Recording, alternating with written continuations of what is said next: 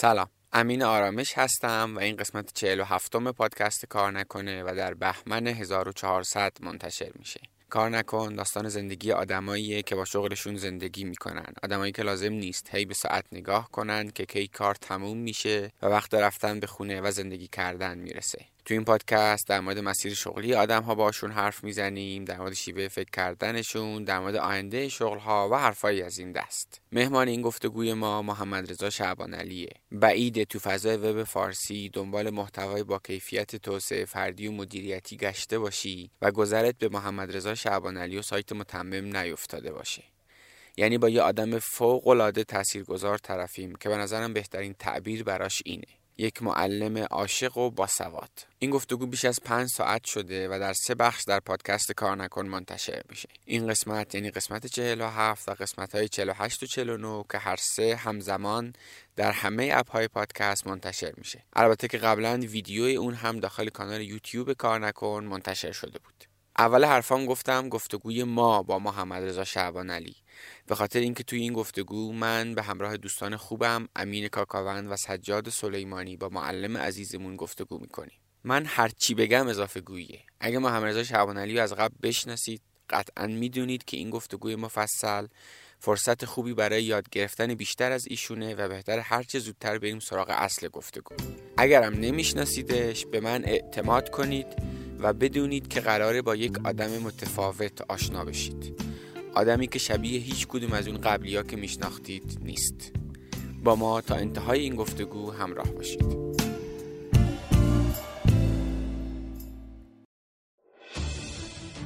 کار عملی مهندسی که از آدمایی از تکنسین ها یا کارگرای حتی کم سواد و بی سواد کارگاه گرفتم واقعا تو کارگاه دانشگاه نگرفتم انصافا.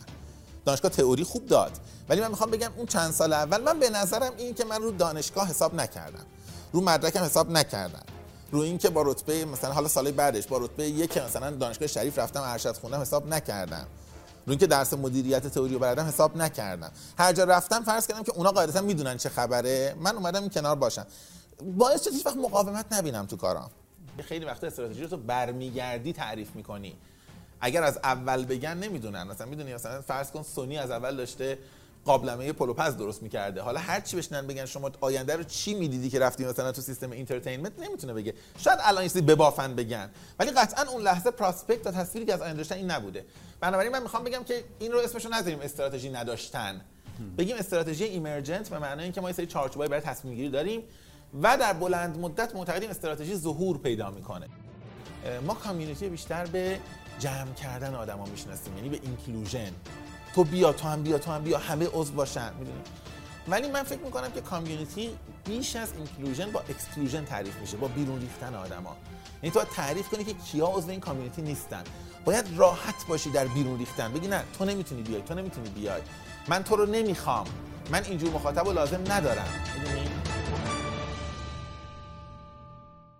بسیار خوب. در خدمت محمد رضا شبانلی هستیم. توی یک دورمی و گپ دوستانه. کی اول شروع کنه خودش معرفی؟ محمد خودت توی معرفی داشته باشه خودت؟ من که معرفی ندارم دیگه. محمد شعبان علی هستم دیگه. همین. من بیشتر می‌خوام به حرف بزنم بعدم. به نظر من از امین شروع کنی. من امین آرامشم. پادکست کار نکن رو دارم. توش با آدم در مورد مسیر شغلیشون حرف می‌زنیم در مورد شیوه فکر کردنشون و حالا حرفای مرتبط. بعد اینکه به معلمم حالا این داستان واژه معلمم و این احترام خاصی که این واژه تو ذهن من دارم خیلی ربط پیدا می‌کنه به محمد رضا. دوره طراحی مسیر شغلی برگزار می‌کنم.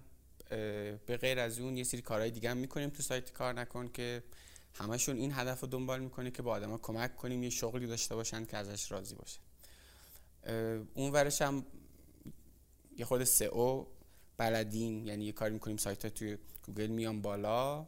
یه تعدادی پروژه برای خودمون داریم برای دیگران هم تعدادی پروژه انجام میدیم و اینا. ضمن آموزش تو این حوزه برگزار می‌کنیم و فکر می‌کنم یه سری از یه سری کار باحال داریم انجام میدیم که آدم‌ها رو از سطح مهارت صفر با یه دوره تجربه محور وصل می‌کنیم به بازار کار و این که از کارهایی که الان دارم انجام میدم در مورد دانشگاه من تو دانشگاه مکانیک هوافضا خوندم. دانشجوی دکترا هم شدم بعد انصراف دادم. البته مدیونید اگه فکر کنید اون مقاله معروف ساعت رولکس برای شکم گرسنه نقش داشته تو این انصراف. بخش جذابی گفتگو برای من اینه یعنی نکته خیلی خیلی جذابش اینه که دارم می‌خوام با آدمی حرف بزنم که این چیزایی که به اسم دستاورد گفتم و خودم با اونا معرفی کردم اگر آشنایی با این آدم نبود اینا هیچ کدوم وجود نداشت. و من مطمئنم که قراره چند ساعت هم کیف کنیم هم کلی چیز یاد بگیریم. این از من. من برم. خب من امین کاکاوند هستم. عاشق ساختن و business و داستان ها هستم در مورد مدل ذهنی و استراتژی و رقابت کسب و کارا تولید محتوا می‌کنم. یه پادکست داریم به اسم نبرد با دوستم آرش آرمون در مورد رقابت کسب و کارهای بزرگ کلا رقابت تاثیرگذار بیزینسی. از نظر شغلی که مدیر محصول هستم و آشنایی من با محمد رضا. از همون مقاله معروف چرا دکترا نمی‌خوانم. منم خیلی هیجان دارم ببینم که به کجا میره این گفتگو. بخاطر همین دیگه بیشتر از این وقتو نمی‌گیرم. بسیار خوب. من سجاد سلیمانی هستم. یه پادکست دارم به نام پادکست اکنون که با آدما مسیر طی شده و گذران زندگیشون صحبت می‌کنم. نحوه آشنایی من اینه که خوشبختانه به فکر دکترا هیچ وقت نبودم چون از سال 92 با محمد آشنا شدم. من یه زمانی یه بیزینسی داشتم ورشکست شدم به نوعی آواره شدم. بعد نشستم برای شروع دوباره کلید واژه ها رو توی گوگل search کردم و از طریق جستجو با محمد و سایت متمم آشنا شدم. نهایتا اون شروع ناموفق شد. دوباره نتونستم کار خاصی رو انجام بدم. اما یه یادگاری و یک دستاورد با آشنایی با محمد داشتم. اونم مدل ذهنی و کلید واژه ها و سبک زندگی جدیدی بود که از محمد گرفتم و زندگی منو کلا دگرگون کرد. دیگه آدم قبل نشدم. الان هم مربی و مدرس مدیریت زمان و برنامه‌ریزی توی زندگی هم که با آدما کمک می‌کنم زندگی بهتری رو بسازن و تجربه کنن من خوشحالم که اینجا دور هم نشستیم در خدمت شما هستیم. حل فاز معرفی تموم شد. خیلی دیگه آره خیلی رسمی بود دیگه حالا مثلا دیگه بحث خب. خب دیگه اینا رو ولش کن. چه خبر من؟ خب. چند تا عنوان داریم؟ کلا همینجوری داستان که سعی می‌کنیم تو هر عنوان یکیمون بیشتر سوالا رو بپرسیم ما ارزاتی که اولش با منه می‌خوایم در مورد مسیر شغلی حرف بزنیم. یعنی اینکه اون اولین تجربه هایی که داشتی که میشه اسم شغل رو روش گذاشت؟ حالا چه درآمد مالی چه درآمدی داشتی یا نداشتی رو از اونجا شروع کن. بگو از کجا شروع کردی داستان مسیر شغلی تا همینجوری بریم جلو. ببینم من فکر می‌کنم ما هممون که یه سری شغلای استانداردی داریم. مثلا یه سری تدریس خصوصی کردیم یه سری نمی‌دونم کارهای پراکنده به حال کردیم. ولی من چیزی که خودم به عنوان شغل میشمرمش کارآموزیم بود. من کارآموزی سال 78 یا 79 حالا ممکن اشتباه بگم. سابکو رفتم. نمی‌دونم فضای مکانیک اون موقع رو یادته. فضای مکانیک اون موقع اینطوری بود که ما دو تا صنعت رو خیلی خوب میشناختیم. یکی مثلا صنعت خودرو بود یکی ریلی. تام ایران خودرو هم تازه تاسیس شده بود و مثلا خیلی برای همه جذاب بود که برن ایران خودرو یا زیر مجموعه یا حالا سایپا و سازگستر اینجا من سابکو رفتم سه ماه کار کردم تا بستون همه تلاشمو به خرج دادم که بالاخره نشون بدم من آدم به درد بخوری می‌تونم باشم من استخدام بکنن یه تلاش کوچیکی هم کردم ولی خب نهایتا نشد. سابکو نموندم و دیگه سراغ گزینه دوم رفتم که صنعت ریلی اون موقع گزینه دومی حساب می‌شد. بنابراین شغل اولم و واقعیتش همون سه ماه تجربه در صنعت خودرو می‌دونم. شاید به نظر کم باشه ولی برای من خیلی مهم بود. حقوق گرفته بودم. ما 72 هزار تومان می‌گرفتیم. کارآموزی دوره کارشناسی بود. آره آره. کارآموزی دوره کارشناسی بود. آره. چون 76 رفتم دانشگاه دیگه. و اون 72 هزار تومان خیلی عدد بزرگی بود. یعنی واقعا من انقدر خوشحال بودم باش کلی مثلا برنامه‌ریزی کردم. برای اینکه بدون عدد بزرگی می‌دادن سابکو اینطوری لازم بدونی که من بعدش سال 80 که استخدام رسمی شدم حقوقم 120 هزار تومان بود. یعنی تقریبا 70 80 درصدی حقوق کامل و سابکو به ما می‌داد. همینم شد که هیچ سعی کردیم استخداممون بکنم و اصلا هیچ اثری نداشت و آخرش نشد. یه کار بعدیم دیگه کار بعدی هم باید بگم؟ آره کار بعدی که چیز باشه کار بعدی که ما دیگه کمروسکی من کار کردم شرکتی بود که کاری ریلی می‌کرد. و خب برام جذاب بود به خاطر اینکه میگم خیلی از استادای ما موقع رفت آمد داشتن به راه آهن و ما احساس می‌کردیم که کار مهمیه که مثلا آدم به راه آهن. خیلی از کله گنده های مدیریت هم بعدن راه‌آهن بودن. مکانیک و راه‌آهنی بودن دیگه. نمی‌دونم تیلور اینطوری بوده و خیلی دیگه هم بودن. آره ترکیب مکانیک راه‌آهن زیاده تو سابقه مدیریت. چرا صنعت نفت جزو option ات نبود. ما فکر می‌کردیم هر کی شیمی می‌خونه باید بره اونجا. به همین راحتی. بعدا فهمیدیم مثلا مثلا می‌شد کارخونه بستنی سازی هم رفت و می‌شد خیلی کارهای دیگه هم کرده اینا. کمروسکی جالب بود اون موقع برای شما بگم. نمی‌دونم حالا تو متولد کی هستی؟ من 67 خب اصلا نمی‌دونی چی من بگم. آره ببین نه شما اومده بودی تکنولوژی خیلی پیشرفت کرده بود. مثلا کمروسکی ما کار می‌کردیم یه اصطلاحا میشه گفت یه trade house بود. نماینده یه عالمه شرکت بود و تنها مزیت رقابتی ما یه دفتر تلفن بود که تلفن و فاکس این شرکت رو داشتیم. و مثلا چون کسی دیگه ای نداشت و اینترنت هم develop نشده بود اون موقع اصلا نبود دیگه اون سال اوایلش بود خیلی مهم بود. شرکت ها می اومدن مثلا می‌گفتن ما می‌خوایم خط تولید بخریم کجا بخریم بعد مثلا ما دفتر تلفن داشتیم و مثلا مدیر عامل تماس می‌گرفت یه ایمیلی هم می‌زد و مثلا رابطه برقرار می‌شد و می‌رفتن و میومدن و کاری که بعدها بهش گفتن پروفورما پروفورما فروشی تقریبا. یعنی حالا اینوایسی بگیری بدی یه کامیشنی بگیری. کار ما این بود و شرکتمون تصمیم گرفته بود که آدم فنی بیاره و دیگه حالا مثلا من آورده بودن و مثلا من بعد به ورودش مثلا یه خورده بیشتر توضیح میدی که خب مثلا آقا من توی دانشگاه مدرکی گرفتم حالا همون شده بود درس تو موقعی مثلا در حین تحصیل بود که رفتی سر کار. ما اصلا برامون نه من خ... من part time رفتم یعنی زمان خود لیسانس رفتم. و اون موقع خیلی رایج بود اصلا از دانشگاه رفتن. آره از دانشگاه رفتن part time کار کردن خیلی رایجی بود. مثلا تو نسل ما این قضیه مثلا رایج نبود. نه نه ما خیلی رایج من قشنگ یادمه که مثلا سال سوم چهارم دانشگاه که می‌رفتم دانشگاه تمام زیر ناخونام گریسی بود. به خاطر اینکه خب می‌رفتم شرکت بعد مدیرمون می‌گفت که برو راه‌آهن بالاخره کاری بکن. ببین هر روز صبح ما میشست بیرون می‌گفت برو راه‌آهن. بعد مثلا هیچ کاری هم اونجا نداشتیم ولی به زور می‌گفت حالا باید بری اونجا. و منم می‌رفتم اونجا به خاطر اینکه رام با هم را بیان مثلا حالا چاله سرویس اگه کاری پیش می اومد یا هر کاری دیگه اینطوری بود می‌دادن.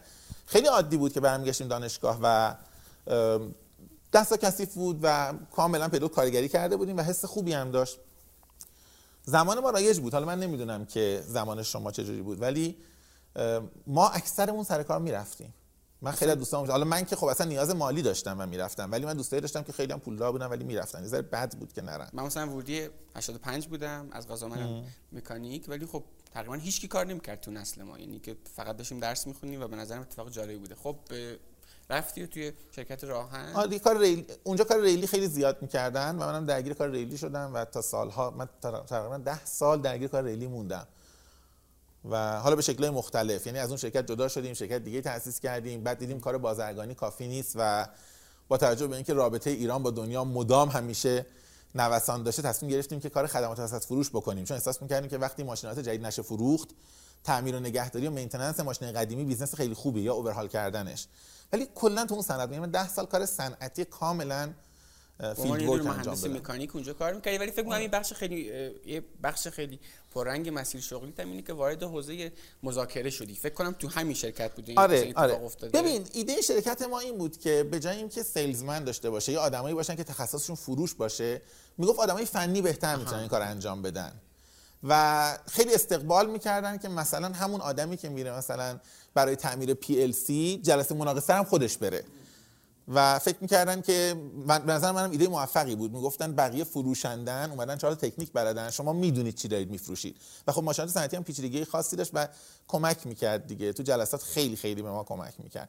از اونجا درگیر شدم ضمن اینکه ماشینای ما پیچیده بود. دورهای آموزشی زیاد داشت. به خاطرش مثلا ما خیلی وقت مجبور بودیم با گروه های مشتری ها بریم حالا کشورهای سازنده و دوره های اونجا برگزار بشه. من بعضی کار مترجمی برای اینا می‌کردم.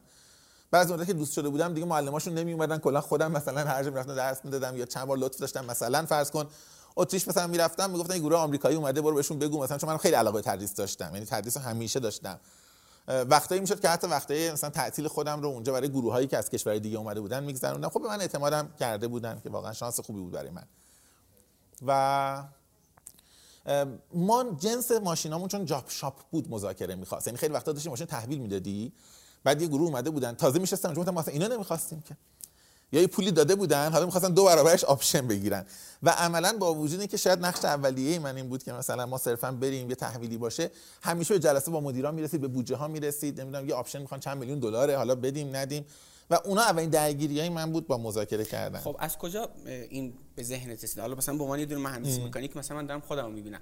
خیلی مثلا تو ذهن من نبود که آقا یک چیزی هست به اسم مذاکره و میشه رفت در موردش خوند و یاد گرفت. می‌دونی؟ یعنی مثلا یه همچین محتوایی وجود داره یه همچین مهارتی وجود داره. این از کی نبود. ببین اون زمان اصلا تو خود ایران هم خیلی رایج نبود.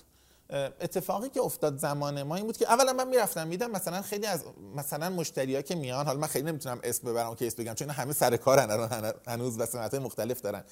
می‌دیدم آدمای متحدی ان آدمای توانمندی ان که تخصص دارن و واقعا اومدن مثلا یه امکانی می‌خوان بگیرن. خب فرض کن مثلا موتور آب خنکه و اینا اصرار دارن که خب ما تو ایران آب تمیز نداریم هوا خنک می‌خوان. و شرکت سازنده اصرار می‌کنه که نه ما اصلا معتقدیم آب خنک خوبه. و می‌دیدم که ببین اصلا بحث تخصص خیلی مهم نیست. تو اینجا داری چانه زنی می‌کنی برای چیزی که مثلا برای پروژه‌ای که چند سر هزار یورو بالا پایینه و این آدمه چون نمی‌تونه حقش رو بگیره یا خواستش رو بفهمونه نهایتا یه دستگاهی داره میاد تو کشور که تا سی سال دیگه مشکل داره و آدمه مشکلی نداره ها. ادبیات چانه زنی ادبیات گفتگو کردن امتیاز گرفتن با روبرویی بلد نیست. و و می‌دیدم که خیلی وقتا مثلا همون طرف مقابل به من اعتماد داره. البته که ما نمایندهشون هم بودیم ولی بحث نماینده نبود. با ادبیات دیگه همونو می‌گفتی قبول می‌کردن. و من کمی احساس کردم که ببین انگار گیر ما نمی‌دونم حالا شما اینطوری بودید یا نه. ما زمان لیسانس همه فکر می‌کردیم که الان بریم بیرون بریم سر کار. ایران خودرو دیگه قطعا بنزو بی ام تولید می‌کنه چون ما نرفتیم الان صنعت خرابه. سایپا که دیگه قطعا مثلا میره حالا ماشین خوب تولید می‌کنه. بعد که اومده بودیم بیرون فهمیدیم که اصلا اون دیواری که جلوی صنعت وجود داره دیوار فنی و مهندسی نیست. آره. و اولین چیزی که من پیدا کردم مذاکره بود. حالا تصادفی. شاید مثلا اگه اتفاق دیگه ای میافتاد مسیر دیگه ای می‌رفتیم چیز دیگه ای می‌شد. من کشف اولم این بود که انگار گیر مذاکره است. و بعد یادم برگشته بودم ایران یه بار یعنی تهران که بودم سر کار و یه زمانی دکتر هیدری مرحوم دکتر هیدری که من خیلی هم بهشون مدیونم دکتر مسعود هیدری ایشون یه سمینار سه ساعته گذاشته بود دانشگاه ما دانشگاه شریف. من اونجا شرکت کردم. یهو اونجا فهمیدم ها پس یه چارچوبی داره این ماجرا. همین می‌خوام بگم. این فکر کنم توی ما بچه های مهندسی این اصلا یک نقطه عطفیه. یعنی یه جایی که تو می‌فهمی آقا یه چیزی هست به اسم مذاکره به اسم تصمیم گیری به اسم آره. استراتژی که به غیر از مکانیک سیالات و انتقال حرارت و فلان و اینا فرمول اونجوری نداره ولی خیلی چیز مهمیه که بری یادش بگیری. آره. اینو من دارم میگم به خاطری که با خیلی از بچه های فنی که همین الانم سر کلاس میرم این چالش رو داریم. اصلا انگار که اصلا یه همچین چیزی اصلا به رسمیت نمی‌شناسن و کلی چیز دارن از دست میدن به خاطری که یه همچین مهارت هایی رو بهش فکر نمی‌کنن. فکر می‌کنم آره. یه نقطه عطفیه که می‌فهمی آقا یه هم چیزی هست مثل مذاکره اصلا وجود داره. همین. یه هم چیزی وجود داره و توی کار حالا شما دیگه در عمل هم دیدی. این اتفاقا نقش اهرمی داره. حالا من هر چقدر بوده فنی سازمانم خوب باشه اگه نتونم مذاکره خوب کنم هیچی ازش در نمیاد. و اگه بتونم می‌دونم مذاکره خوب کنم ناگهان گینم چندین برابر میشه و این به نظرم خیلی نقطه مهارت های نرم میشه گفت دیگه نه؟ آره. شاید حالا یه آره. خب داستان مذاکره اینجوری شروع شد با اون داستان سمینار دکتر هیدری و ما چند تا سکانس بعد یه آدمی رو داریم که محال یه آدمی دنبال یک متخصص مذاکره بگرده و اسمش و گذرش به این آدم نیفته. این به این چه اتفاقایی افتاد؟ اینا رو برامون بگو. ببین من 84 ام بی خوندم. یعنی وارد دانشگاه شدم برای ارشد. لیسانس هم 80 گرفته بودم دیگه. 84 که رفتم دانشگاه بعدش هم یک سال شاید گذشت همون حدودا تازه دکتر هیدری آدم سمینارش اولین بار دیدم و به نتیجه که جالبه. و راستش یه ذره احساس کردم که میشه این بحث رو یه ذره عمومی تر کرد. چون دکتر هیدری همش رو قراردادی خیلی سنگین می‌گفت. من به ذهنم رسید که خب اینو میشه آورد یه ذره مثلا پاپ ترش کرد یه ذره روانشناسی شخصیت اضافه کرد. یه ذره اضافه کرد. و یه ذره اوورد تو فضا اینکه هر چیزی مذاکره است. مثلا اون موقع احساس می‌کردم خیلی ایده مهمیه. چون دکتر دی شروع می‌کرد معمولا قرارداد ولوو می‌گفت و قرارداد بنز می‌گفت و اینا. بعد دیگه احساس می‌کنه خب مثلا ما که مثلا دیگه تای قراردادمون اجاره خونه است پس به ما ربطی پیدا نمی‌کنه. ولی من احساس کردم شاید بشه این کار کرد و اون زمان یه دوستی داشتم. حالا ازش اسم بعد نیست اشکان بنکدار شیرازی هم دانشکده ما بود. بهش گفتم من دوست دارم یه درس بدم و اینا. و خیلی دوست مذاکره بگم. گفت یه مؤسسه هست مؤسسه بهار. می‌خوای من دارم اونجا درس میدم خیلی پشیمونم که رفتم و کارم افتادم. تو میای بریم؟ گفتم آره. بعد رفتم ولی خب متاسفانه اونا نگفتن که مذاکره بگو. گفتن که ما درس استراتژی داریم. و یه 5 تا 6 تا استاد رفتن سر کلاس هر کی رفته شاگردا بیرونش کردن. اون موقع هم تازه MBA آزاد راه افتاده بود. آدمایی که سر کلاس میمونن هم مدیرای خیلی عجیب غریب بودن و انتظارش داشتم مثلا معلم خیلی حرف عجیب بزنه. بعد یه سری استادای دانشگاهی می آوردن طرف تا بیاد شروع کنه از stability بره جلو. آره اینا حالشون بد می‌شد مثلا طرف از میگن. من گفتن اگه می‌خوای اینو برو. چون 6 تا سال اخراج کردم تا بیرون کنم. ما ریسکی نکردیم در واقع. و من با وجود خب دوست نداشتم استراتژی بگم ولی چون دیدم فرصت دیگه ای نیست بعد بهم گفتن که درس ولی گفتم بله کاملا مثلا تخصص مثلا استراتژی تو دانشگاه خیلیش علاقه داشتم. ولی ترم بعد قرار بود بگیرم درسشو. یعنی مثلا نمی‌دونستم چیه. به محض اینکه دیگه مثلا قرار گذاشتم گفتم که هفته دیگه درس بدیم رفتم مستقیم میدون انقلاب یادم موید فاطمی بود کتاب استراتژی. فرقش هم که نمیفهمیدم چی. هر هر کتابی تو اسمش استراتژی بود خریدم. 10 15 کتاب خریدم نشستم خوندم و فصل به فصل میخوندم می‌رفتم سر کلاس می‌گفتم. و حتی رو سوالای بچه ها حساب کرده بودم. یعنی مثلا اگر سوال نمیپرسیدم وقت کم میومد یعنی وقت اضافه میومد چون من دیگه حرف نداشتم. من فقط یه فصل خونده بودم و می‌گفتم خب من یه ساعت برام حرف بزنم ان اینا نیم ساعت سوال می‌پرسن و بالاخره جلسه توی جمع میشه. من چیزی بگم محمد این تیکه تجربه معلمیت و علاقت به آموزش که فکر می‌کنم یک نقش رنگی توی وضعیت علامت داره به صورت مفصل می‌خوایم جلوتر در موردش حرف بزنیم. یعنی این تیکه مسیر شغلی تو فعلا نگه دار بعدا اتفاقا امینم قرار کلی حرف بزنه باشه.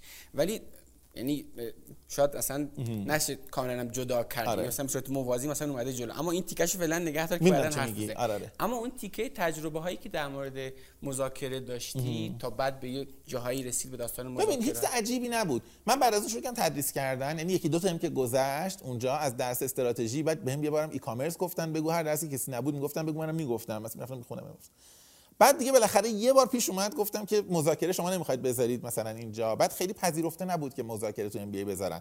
به عنوان یه سمینار کوتاه پذیرفته شده بود ولی مثلا گفتم تو دوره یک ساله با زمان محدود چرا مذاکره؟ خوشبختانه تونستم مثلا یک بار آزمایشی قانع کنم اونجا بذاریم. بعد یه موقع مؤسسات آزاد دیگه هم قرار گذاشتن بذارن. مثلا ماهان گذاشت جای دیگه گذاشت. هنوز دانشگاه ما نداشتن. یعنی ما خودمون زمانی که ام خوندیم ما درس ارتباطات و مذاکره داشتیم. قشنگ یادمه. اسم استاد یادم نیست ولی یادمه که از 17 تا دو جلسه دیگه. 34 جلسه داشتیم سه جلسه در اون مذاکره گذاشت. بقیش ارتباطات بود. ارتباطات هم همین که فرستنده داریم یه گیرنده داریم یه سیگنال داریم یه نویز داریم. همین مطلب.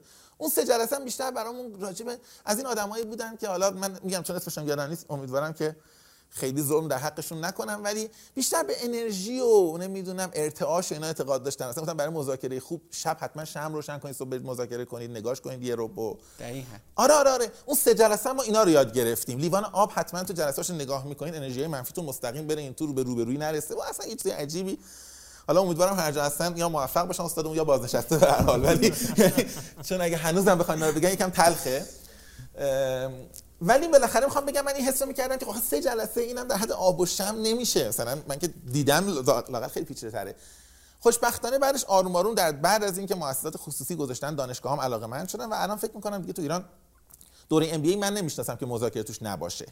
حداقل من یادم نمیاد الان که دارم فکر می‌کنم. چه آزاد چه دولتی ها و یه چیزی این اعتماد به نفسه از کجا اومده بود؟ آقا من رفتم با یه چیزی به اسم مثلا مذاکره آشنا شدم دیدم عجب چیز باحالیه چقدر مثلا تو کارم به دردم می‌خوره. ولی من تو دانشگاه شریف دارم می‌بینم که یه ترم می‌ذارن کلا مثلا دو سه جلسه هست همچین چیزی نیست و ایناست. این اعتماد به نفس که بذار من برم اینو یه خورده جدی تر پیگیری کنم حتی من پیشنهاد بدم کلاس برگزار بشه و فلان حالا نمی‌دونم اینو اعتماد به نفس نه ببین نه نمیشه. ببین به نظر من درست نیست که مصادرهش کنه اسم خودش. اتفاقی این بود که همه می‌دونستن نیاز وجود داره. خب یعنی خب ببین من می‌خوام بگم مثلا اقدام نکرد؟ چی؟ مثلا من اگه شاید مثلا اونجا بودم گفتم خب نیست دیگه. ولی اینکه شما احساس کنی من می‌تونم پیشرو باشم. بذار برم من دست بگیرم کارو دیگه. من برم پیشنهاد بدم من برگزار کنم. این من وا... من واقعیتش اعتماد به نفس نبود. من نیازه بود. می‌دیدم که مثلا داره اونور ضرر داده میشه. من می‌دیدم که به راحتی سر این که مثلا طرف میره تو جلسه مثلا بلد نیست خوب حرف بزنه مثلا کلی بهش option بیخودی لوازم بی بیخودی دارن میفروشن چند میلیون دلار رو مثلا دستگاه و کلی چیز دیگه نمیفروشن. و می‌دیدم که خیلی جالب. مثلا فرض کن یه جای دیگه یه مترو توی شهر دیگه. خب؟ همون جلسات برگزار میشه همون ماشینات برگزار میشه ولی مدیر قوی داره. مثلا مثلا اسم ببرم متروی مشهد. آدمای جالبی بودن. من میدم همون دیلی که جای دیگه میبندن اینا که میرن صحبت می‌کنن چقدر امتیاز می‌گیرن میان. خب؟ پس اونا چی دارن آره من احساس کردم پس نگاه کن اینا که این همه تحصیلات این همه سمت های سازمانیشون تو چارت عین همه چرا چند صد هزار دلار چند میلیون دلار تو مثلا یه هفته سفر فرق می‌کنه؟ و باورم شده بود که این مسئله جدیه. یعنی بیشتر از اینکه به اعتماد نفس من برگرده این بود که من فکر کنم مسئله فراموش شده است و چرا نیست تو درسامون وقتی بیرون انقدر درگیریم. و شانسی جایی افتاده بودم که این تفاوت‌ها رو می‌دیدم. شاید اگر من فرض کن کارمند یکی از این راه آهن یا مترو بودم یه بار می‌رفتم میومدم هیچ مقایسه نمی‌کردم. من عملا اون ور میز بودم. من نماینده ش... در واقع به نمایندگی شرکت اتریشی به نمایندگی شرکت آلمانی به نمایندگی شرکت سوئیسی به نمایندگی شرکت ایتالیایی. اون ور که میشستم می‌دیدم که اینا عین هم میان و نتیجه متفاوتی می‌گیرن میرن. من هنوز این تیکه رو جواب سوالم نگرفتم محمد رضا. اون جایی که یک آدم یه دانشجو که هنوز فارغ التحصیل هم نشده وارد سازمانی میشه. و یه جایی هم گفته بودی که مثلا تسک اولی که بهت دادن یه تسک خیلی ساده هم بود. آره. بشی مثلا این کار باید مثلا این آره، کار آره. خیلی مثلا ابتدایی بود. چه اتفاقی براش توی این مسیر میفته تا بعد میره قراردادهای خیلی جدی بین المللی یه بخش نه. ببین یه بخش کارمون واقعا واقعیتش خیلی نقش مدیر ما بود. یعنی مدیر ما آدمی بود که به راحتی تفویض می‌کرد کارا رو خیلی زیاد. و آها. اهل تفویض بود ولی تفویض خاصی می‌کرد. بسیار دقیق و detail به ما دیکته می‌گفت. یعنی مثلا وقتی می‌خواستم جلسه برم همیشه داشتم. دو صفحه سه صفحه کاغذ داشتم. از جزئی ترین چیزا به من گفته بود. ببین مثلا میگم ها فرض کن من می‌خوام چند تا point رو random از اون لیسته بگم. مثلا یکیش این بود. وقتی داری به روبروی هدیه میدی با احترام بده. از موضع بالا نده. کل دنیا مثل گردونه است. اینطوری تکون خورده تو داری هدیه میدی اون داره می‌گیره. ممکنه تو اونور باشی بخوای هدیه بگیری اون بخواد بده. همیشه در لحظه که هدیه میدی یادت باشه. خب. بعد مثلا زیرش دو بایست دیگه بود که مثلا یادت باشه که در می‌زنی تا زمانی که نگفتم بیا تو نباید بری تو. و حالا مدیرمون یه مقدار راحتم بود. همیشه آخرش هم نمیشه که گوساله یادت نره یه بار دیگه موارد بخون. خب. مثلا خب من همیشه مثلا پشت در می‌رفتم. مثلا مثلا گوساله مواظب باش تا صدا نکن. و هنوز این عادت رو دارم. من پشت در میرم. همین چند روز پیش ارشاد بودم برای کاری. پشت در وایسادم 45 دقیقه شد و منتظر بودم که اون آقا سرش رو بیاره بالا نگاه کنه. اون آقا سرش نیورد بالا تصادفا ندید. بعد که خوش ناراحت شد. گفت چلو چند وقت اینجا گفتم؟ من سرب اینجا وایسادم گفت خب یه ذره بیا جلوتر گفتم مثلا نمی‌تونم. یعنی از اولین سالایی که یاد گرفتم یاد گرفتم پشت در وایسم درم باز بود. انقدر تا شما بگی بیا تو. حالا یه ذره بالبال زدم ولی خب طرف ندیده بود دیگه و مجبور شدم بیرون بمونم. می‌خوام بگم اینقدر دیتیل تفویض می‌کرد ولی مکانیکی به ما این جزئیات هم می‌گفت. نه اینکه بگه دست خودت باشه برو جمعش کن. خیلی وقتا من احساس می‌کنم رباتم. یعنی جمله ها تعریف شده است مقدمه و آخر تعریف شده است. من فقط باید این مسیر رو برم. یعنی انگار در دنیای آینده می‌شد این کار رو به یه ربات داد قشنگ این کار رو انجام بده و خیلی برای ما نقش داشت. خب پس یک مدیر خوب که این ویژگی ها رو داشت. دیگه چی؟ مدیری که این ویژگی های خوب رو هم در میان ویژگی هاش داشت. آها. بله بله, بله. ببین آخه من دارم من من یه بار واقعیتش داشتم خیلی تعریف می‌کردم از استادام و از مدیرام و اینا همه گفتن خب تو خیلی شانس داشتی. گفتم واقعیتش اینه که من 3 درصد خوب اینو 2 درصد خوب اینو 5 درصد خوب اینو دارم میگم. وگرنه اونور روزه رو بخونم دیگه اصلا هیچی باقی نمیمونه واقعا. ولی خب الان بحث ما باز مثلا اینه که این آدم که صفر کیلومتر وارد این سازمان شد میشه تعبیر صفر کیلومتر رو به کار صفر کیلومتر؟ تعبیر درستی آره. صفر کیلومتر وارد این سازمان شده خیلی دوست داریم اینو قشنگ بازش کنیم. چون به نظرم به درد خیلی ها می‌خوره. تا برسه به جایی که ببین من اولا من تابع بودم. اجتهاد نمی‌کردم. من مثلا خیلی صفر کیلومترها رو دیدم نظر میدن. من نمی‌دادم. من اگر مدیرم می‌گفت برو اونجا و رفتی اونجا این لیوان رو بردار پرت کن این لیوان چیه؟ بطری رو پرت کن سر طرف بیا بیرون. من نمی‌پرسم چرا. گفتم تجربه داره. حتما این خاصیتی داره و من پرت کنم بعد حکمتش چی بوده. خب؟ در حالی که من خیلی و می‌خوام بگم شاید این لوپه باعث شد ماجرا قوی شه. شاید کسی دیگه ای بود می‌رفت دو بار مثلا کار شخصی هم انجام می‌داد اصلا این تفویضا ادامه پیدا نمی‌کرد. می‌دونی چی میگم؟ من فکر می‌کنم من خودم بعدا با آدم های جوانتری که کار کردم دیدم این اجتهاد شخصی خیلی مهمه. این طرف میگه باشه این پنج تا خیلی کار جالب این دو تا هم که نمی‌فهمه شعبان علی بزن خودم اونجوری که فکر می‌کنم بهتره انجام بدم اینجا داره فرصت یادگیری از فرصت رو از. دست می‌گیره و تراسته از بین میره اعتماده از بین میره. دفعه بعد تو دیگه برای جایی که ریسک داره نمیفرستیش. ولی مدیر من می‌دونست که جایی دارم میرم انگار عروسک خیمه شب بازی خودشم. و آروم آروم من تازه اگه خواستم کنم مجوز می‌گرفتم. می اومدم می‌گفتم شما صلاح می‌دونید من دفعه بعد میرم مثلا اینجا این جمله‌ای که شما همیشه گفتی یه چیز دیگه بگم مثلا می‌گفتن بگو یا نگو. من فکر می‌کنم همزمان اون اعتماده و اینکه تو هم نشون بدی که من تابعم. من خیلی آدم تابعی به نظر خودم تو کار خودم بودم و خیلی به رشدم کمک کرد. خب پس اونجا ما یه آدم صفر کیلومتر رو داریم که با این ویژگی هایی که مدیرش داشت و این ویژگی هایی که خودش داشت شد یه, یه کارشناس جدیتری که تو بعضی از قرار می- میره و مذاکره می‌کنه. و آره یه چیز دیگه حیف بگم. آره یه چیز دیگه هم می‌خوام حیف یاد بگم. من یه چیز اون سالا یاد گرفتم که خیلی به درد کارم خورد و به نظرم به رشد من کمک کرد. چون من اولش تخصص کاری زیادی که نداشتم خب؟ یه ذره با درس دانشگاهی خونده بودیم. البته من یه شانسی داشتم که من به خاطر کارهایی که قبل از دانشگاه کرده بودم مثلا پی ال سی رو میفهمیدم یه ذره بالاخره کارهای کارگاهی من کرده بودم. هیدرولیک رو یه ذره میفهمیدم. ترکیب برق و هیدرولیک اینا یه ذره مزیت بود و اینا تئوری بود. من مزیتش این بود که سال اول اینم باز از همون مدیرم یاد گرفته بودم. خیلی انسانی به کار نگاه می‌کردم. این سعی می‌کردم آدم رو بروی انسان ببینم خیلی زیاد. یه بار تو روز نوشته نوشتم اصلا یادتونه. رفتم برگشتم توی جلسه نوشتم به مدیرم گزارش دادم. گفتم من فهمیدم که این شرکت انقدر بودجه داره فهمیدم که بودجه رو الان ندادن فهمیدم که مناقصهشون فلان موقع است. مشخصات فنی هم فهمیدم آقای فلانی می‌خواد بنویسه. به نظر خودم این data مثلا دیتای چند صد هزار دلاری بود. همه رو گفتم مدیرم گفت آقای فلانی که صحبت کردی بچم داره. گفتم والا اینو نمی‌دونم. بعد گفت که وضع مالیش چجوری؟ گفتم ولی اینم من نمی‌دونم. بعد یه ذره پرسید هر ساله هیچ کدوم نمی‌دونستم. ساله از این جنس پرسید مثلا گفت گیرش چی بود؟ مثلا نشسته بود راحت بود ناراحتی شخصی زندگیش. مثلا نمی‌دونم. گفت این چیز دیگه که بالاخره اصلا میشه تلفنی پرسید. تا اگه رفت اونجا اینا رو بپرس. و من یادم بعدا که می‌رفتم مثلا میفهمیدم فرض کن یه مدیری هست این بچهش کنکوریه. خب؟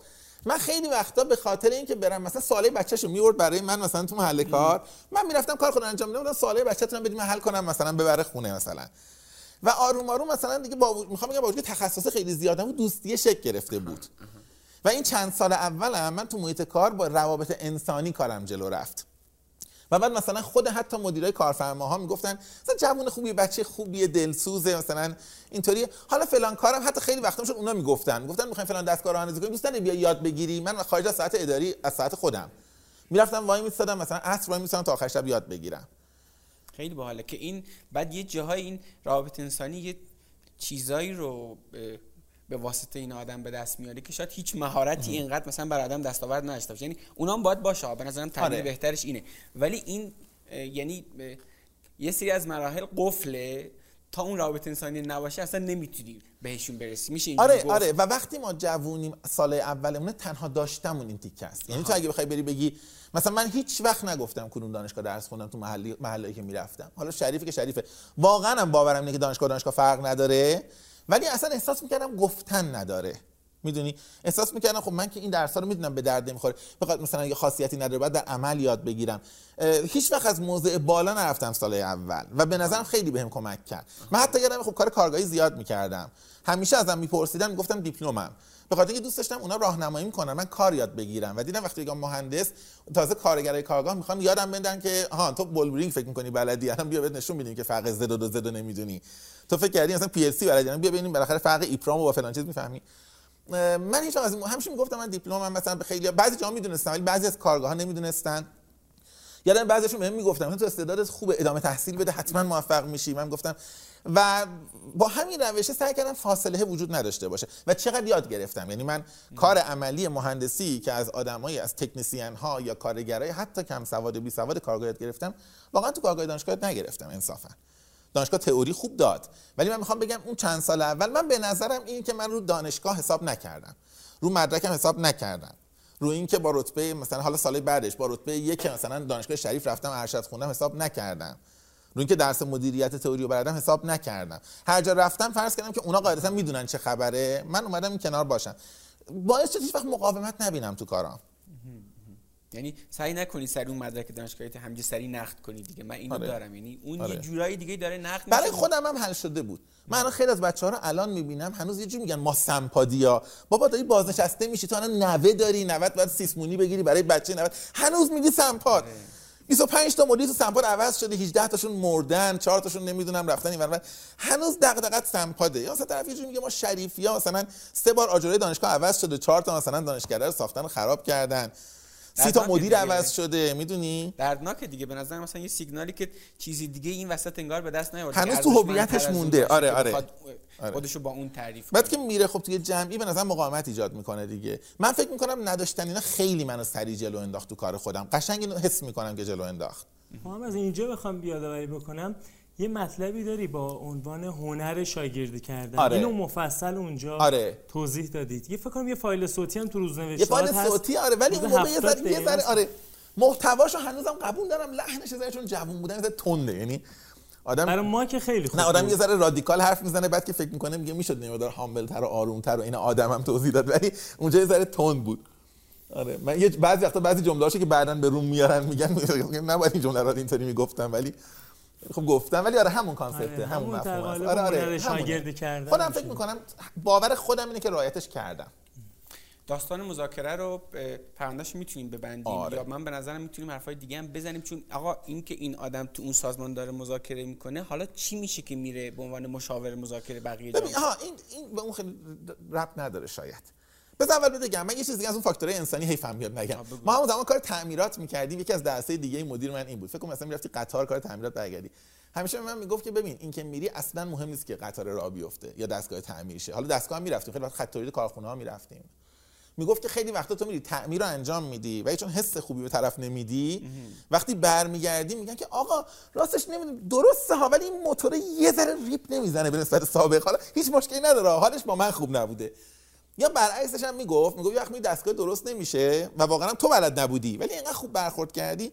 طرفی که ببین واقعا تلاششو کرد. ایراد از دستگاه بود. یعنی دستگاه هنوز خرابه ولی گردن تا نمیندازه. خب من می‌خوام بگم تو محیط کار این جنبه رو کام- کامل یاد گرفتم به نظر خودم و رفتم جلو و جنبه های انسانی مذاکره. خیلی خیلی برام پررنگتر از مثلا قراردادی که حالا جزئیاش چیه. اگرچه خب اونم یاد گرفته بودم تا حدی. مسئله این که بعدا بخوام به دیگران کار کنم خیلی تصادفی شد. بعضی دوستانم مثلا فرض کن می‌خواستم می‌خوام بگم خیلی اصلا برنامه‌ریزی شده نبود من بشینم پلن بذارم. یه دوستی می‌خواست بره فلان جا سفر فلان مثلا کارخونه صحبت کنه گفت مثلا تو زبانت خوبه گفتم آره گفت قرارداد تو برای خب بیا با من بریم مثلا اونجا صحبت کنیم. باز دو مورد سه مورد شد بعد دیگه مثلا این شد رفرنس یه نفر دیگه هم مثلا گفت که تو که با فلان رفتی با منم برو. من هیچ وقت پلن نکرده بودم که برم کمک کنم.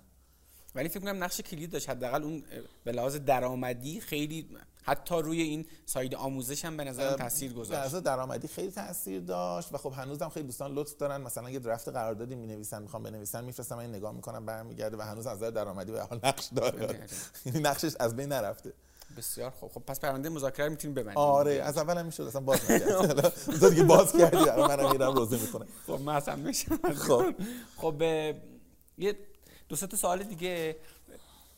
اینکه الان اگه برگردی به گذشته توی این مسیری که اومدی به غیر از قسمت آموزش که آها. قراره بعدا به صورت مفصل حرف بزنیم چه تجربه ها- چه تجربه هایی رو دوست داشتی؟ زودتر تجربه می‌کردی.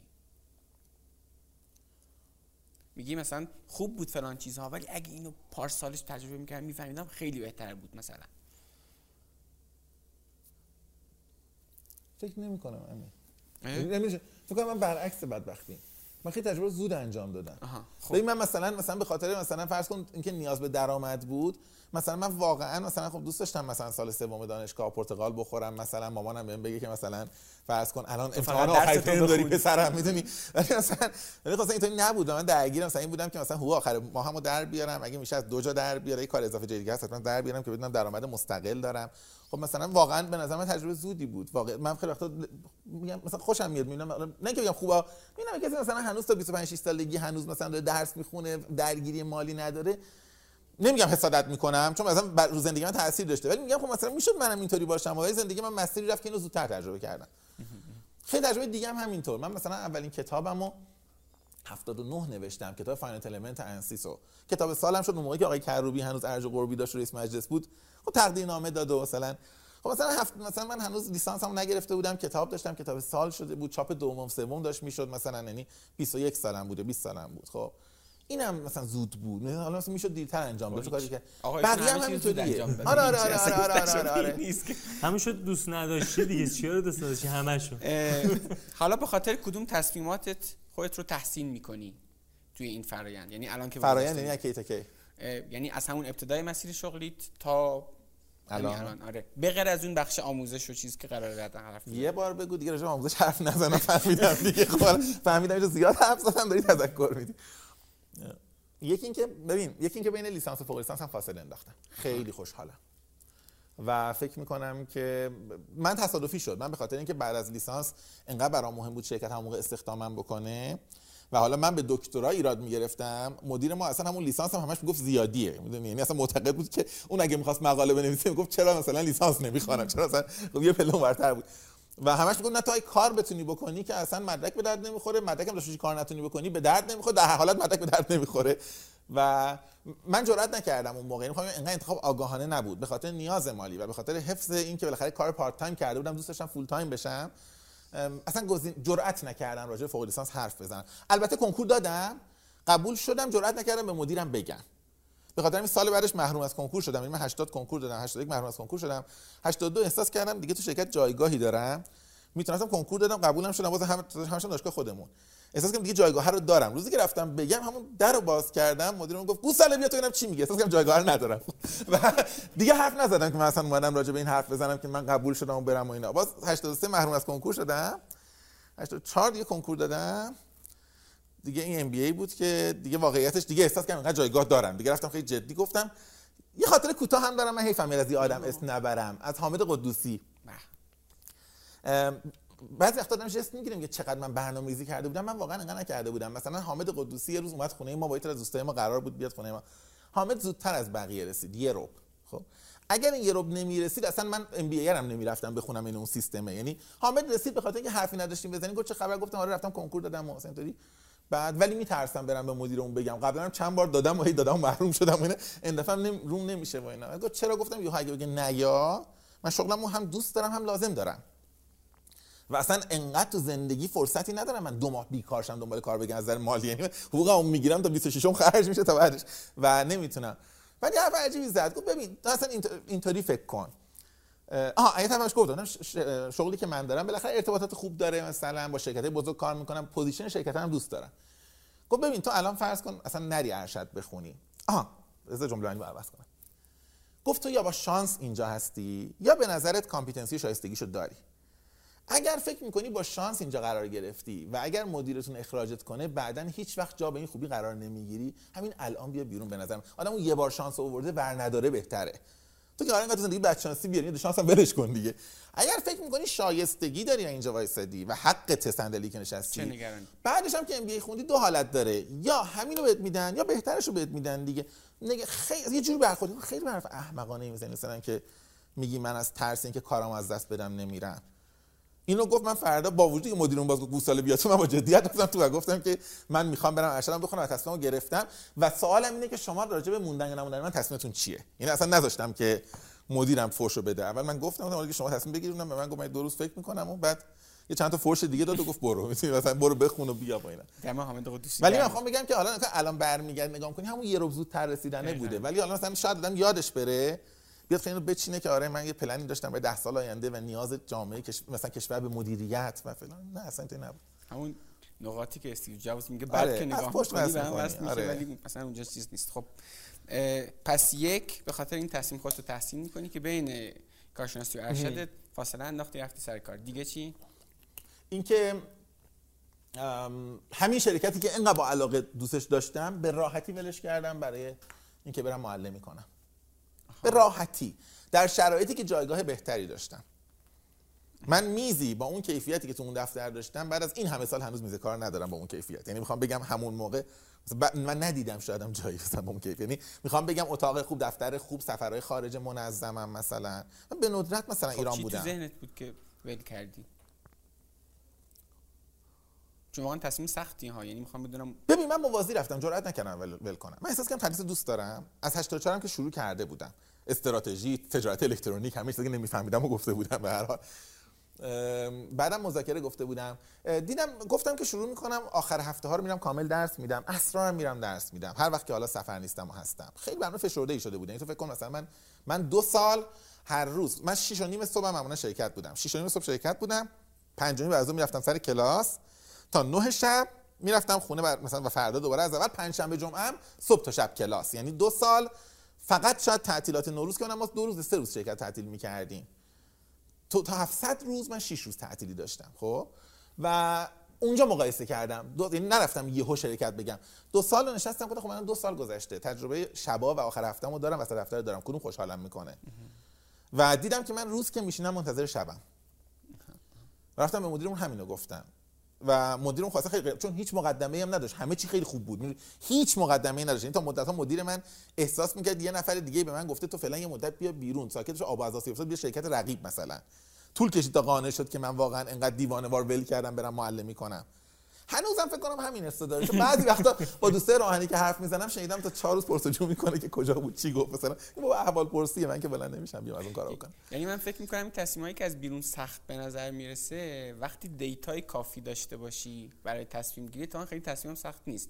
data ی کافی چیه؟ اینی که من خودم رو تو این موقعیت در عمل گذاشتم. آره. با این بیشتر حال می‌کنم دیگه. اینو کامل تجربه تجربه کردم نه اینکه از دور اگه معلم بشم چی میشه و فلان. تجربه همزمانم کردم. مثلا ممکن بود آدم بیاد بعدش بیرون ولی نمیشه مقایسه کرد. من واقعا روز با شبش دیگه تو یه مود بودم تو یه حال بودم تو یه سن بودم تو یه شرط زندگی بودم. می‌دیدم که شبم بهتر از روزمه. لذتم خیلی بیشتره. و آره با بچه کلاس می‌دیدن و براشون عجیب بود. هنوز بپرسی خیلی از شاگردای کلاس حضوری من هستن اون سالا دیگه. خیلی زیادن. ساعت 9 شب واقعا هنوز با علاقه درس می‌دادن. در حالی که 6 صبح کارم شروع شده بود. بچه‌ها با علاقه میشستن. و اینجاست که واقعا زنده با تجربه چون به آدم دیتای کافی میده آره. اینکه بتونه تصمیم درست بگیره آره. یه سوالی تا تو همین مسیر شغلی. هستیم اینکه آموزش گفتی واسه جذابتر بود در کنار راهنگ قرار می‌داد آره. کاری که اونجا داشتی آره. انجام می‌دادی خیلی وقت هستش که حتی ما اینو تجربهش می‌کنیم می‌بینیم که یه چیز دیگه خارج از محیط کارمون هست که جذابتر از کار آره. وقتی رفتی سمت آموزش بازم تغییر نکردین داستان حرف تو رو کامل می‌فهمم. من جاهای دیگه ای بوده که چنین تغییری کرده باشه احساس کنم کمتر دوستش دارم. آموزش اینطوری نبوده برام راستش. آموزش برام جذاب بود. البته تا یه مدتی یعنی تا شاید تا چند سال. بعد من آموزش از قدیم آخه داشتم. ببین من مثلا من دبستان بودم سوم دبستان. معلم پنجم دبستان می‌خواست غیبت کنه به من می‌گفت از معلمم اجازه می‌گرفتم به بچه ها مثلا ریاضی می‌گفتم. از ریاضی پنجم به بچه ها می‌گفتم. یعنی من سوم اولین بار رفتم سر کلاس درس. یه در ساعت کامل بهم می‌دادن. منم رادیکال بلد بودم. رادیکال این شعبده بازی میمونه در دبستان. موقع بلد نبودم. همیشه می‌رفتم رادیکال به بچه‌ها می‌گفتم. اینقدر همه ذوق می‌کردن. مثلا که کار عجیب غریب یاد گرفتن که رادیکال ده چی میشه باید. از اون موقع تمرین کردم. زمان دب... راهنمای دبیرستان که تدریس می‌کردم. ما راهنمایی که بودیم یه جمعی بودیم. من اون موقع یه کتاب پیدا کرده بودم. کتاب هوش مصنوعی بود. فکر کنم مال راسل. آره راسل نورویگ. اگه آره نورویگ بود. مقدمه کتاب آره آره پیچیدگی. آره آره اشتباه کرده بودم پیدا کرده بودم انقدر دوستش داشتم می‌رفتم میخوندم. یه زمین منور تحقیق می‌کردم. بعد سه چهار تا بچه‌هامون که علاقه‌شن جمع می‌کردم می‌گفتم بیاد بشین براتون توضیح بدم اینو. اصلا یاد اسم هنوز یادمه. هومن مسگریه که بعد رفت فناپ یعنی برون رفت. نمی‌دونم امیر رسول فرهمنده که الان کانادا داره کار ای آی می‌کنه. مثلا همیشه بوده. می‌خوام بگم برنامه این تدریس رو می‌دونستم و همیشه دوستش داشتم. اگرچه بعدا دیدم داره تکراری میشه که دیگه رفتم سراغ کار آنلاین که به نظر من الان باید امین توضیح بده که البته راجع به آموزش جداگانه صحبت می‌کنیم. که من هیچی نمیگم فقط دوباره یادآوری می‌کنم که پس اون تصمیمایی که خودت تصمیم می‌کنی یکی این که بین کارشناسی و ارشد فاصله انداختی دو این که اون شرکت رو تونستی ول کنی و خیلی کوتاه بگم چون احتمالاً بعدم بهش برمیگردیم. سه اینکه زمانی که کلاسام بسیار موفق بود ولش کردم. زمانی که سمینارام از سه ماه قبل پر می‌شد سمینار گذاشتن رو گذاشتم کنار. یه جمله از شماخر هست دیدید میگه میگه که من ویژگی موفقیت آمیزم اینه که جایی که همه ترمز می‌کنن من گاز میدم. من ویژگی موفقیت آمیزم اگر بخوایم بگیم موفقیتی داشتم اینه که هر جا همه گاز میدن ترمز کردم دیگه. بسیار. به نظرم حسن خطاب خوبیه. برای این تیکه که مسیر شغلی محمد رضا رو فعلا نگه داریم. بریم سراغ داستان آموزش که می‌گفتم این تیکه رو نگیم و فلان. نگیم، دیگه نگیم. شروع کنیم مفصل در موردش حرف بزنیم و ببینیم که اصلا از کجا شروع شد. از یه کار پاره وقت تا الان سایت متمم و کلی کار باحال دیگه. عالی عالی. تو قرار چی حرف بزنی همین خب اه، آموزش رو که آموزش قرار بود اصلا حرف نزنیم. قرار بود آره. اصلا حرف نزنیم قرار بود در مورد اون باید الان حرف بزنیم اه، همونطور که من گفتم با مقاله چرا دکترا نمی‌خوانم من آشنا شدم با خودت بعد لحن اون مقاله کلا این شکلی بودش که یعنی یه جو با وضع موجود توی آموزش آموزشی که ما داریم الان مشکل داشتی خب احساسی که مثلا به من دست داد بعدها این بودش که همون همون احساسی که اون اون زمان داشتی باعث شدش که بعدا مثلا بیای متمم رو شروع کنی و و حالا تجربیاتی که قبلا توی حوزه آموزش داشتی.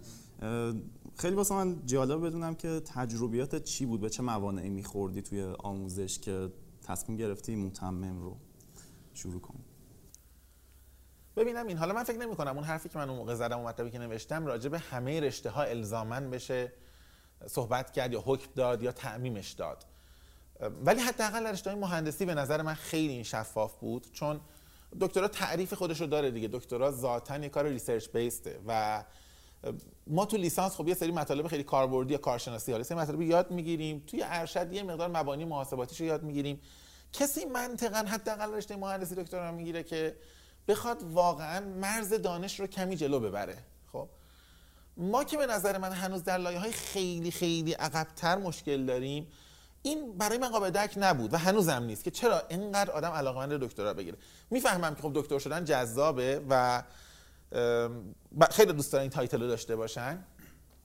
ولی منطق دیگه ای نداره و اینقدر resource یعنی اینقدر تو کشور منابع هدر میره. هم منابع عمومی هم منابع خود فردی که میره بخواد ادامه تحصیل بده.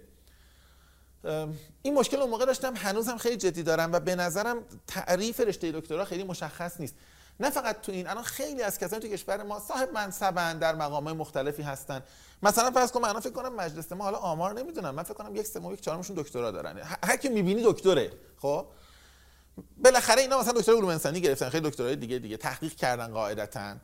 بهشون مثلا بگین شما آلفای کرونباخ می‌دونی چیه؟ من فکر می‌کنم اگه بهشون بگی اینا فکر می‌کنن راجع به خودرو ایتالیایی داری حرف می‌زنی و فردا طرح صیانت از خودروهای شخصی در مقابل آلفای کرونباخ رو تصویب می‌کنن. این اصلا متوجه نمیشن که مثلا یه محاسبه مثلا یه فاکتور محاسباتی چیه. خب نمی‌دونم چه شوقیه که ما دکترا بگیریم نه مرز علم جلو بردیم نه حتی سوادمون در اون سطح رفته بالا نه علاقه‌مند به research یم نه بلدیم یه paper بخونیم نه یه literature review رو می‌خونیم می‌فهمیم سر و تهش چیه. این شوق این که من می‌خوام یه کاغذی داشته باشم که ما به ازای درونی نداره من متوجه نمیشم. و ضمن اینکه ما خیلی وقتا مسائلمون در سازمان ها واقعا مسائل پایینتریه. من نمی‌خوام راجع دیگه حرف بزنم چون واقعا اطلاعاتم کمه. ولی مثلا راجع همین مکانیک میگم. یا راجع همین مدیریت میگم. ببین ما مسائلمون واقعا مثلا تو مکانیک واقعا مسائل ساده در حد مثلا اینه که انبار رو خوب manage نمی کنیم inventory یا خیلی جاها کم داریم یا خیلی جاها زیاد داریم خیلی وقتی برنامه maintenance خوب نداریم.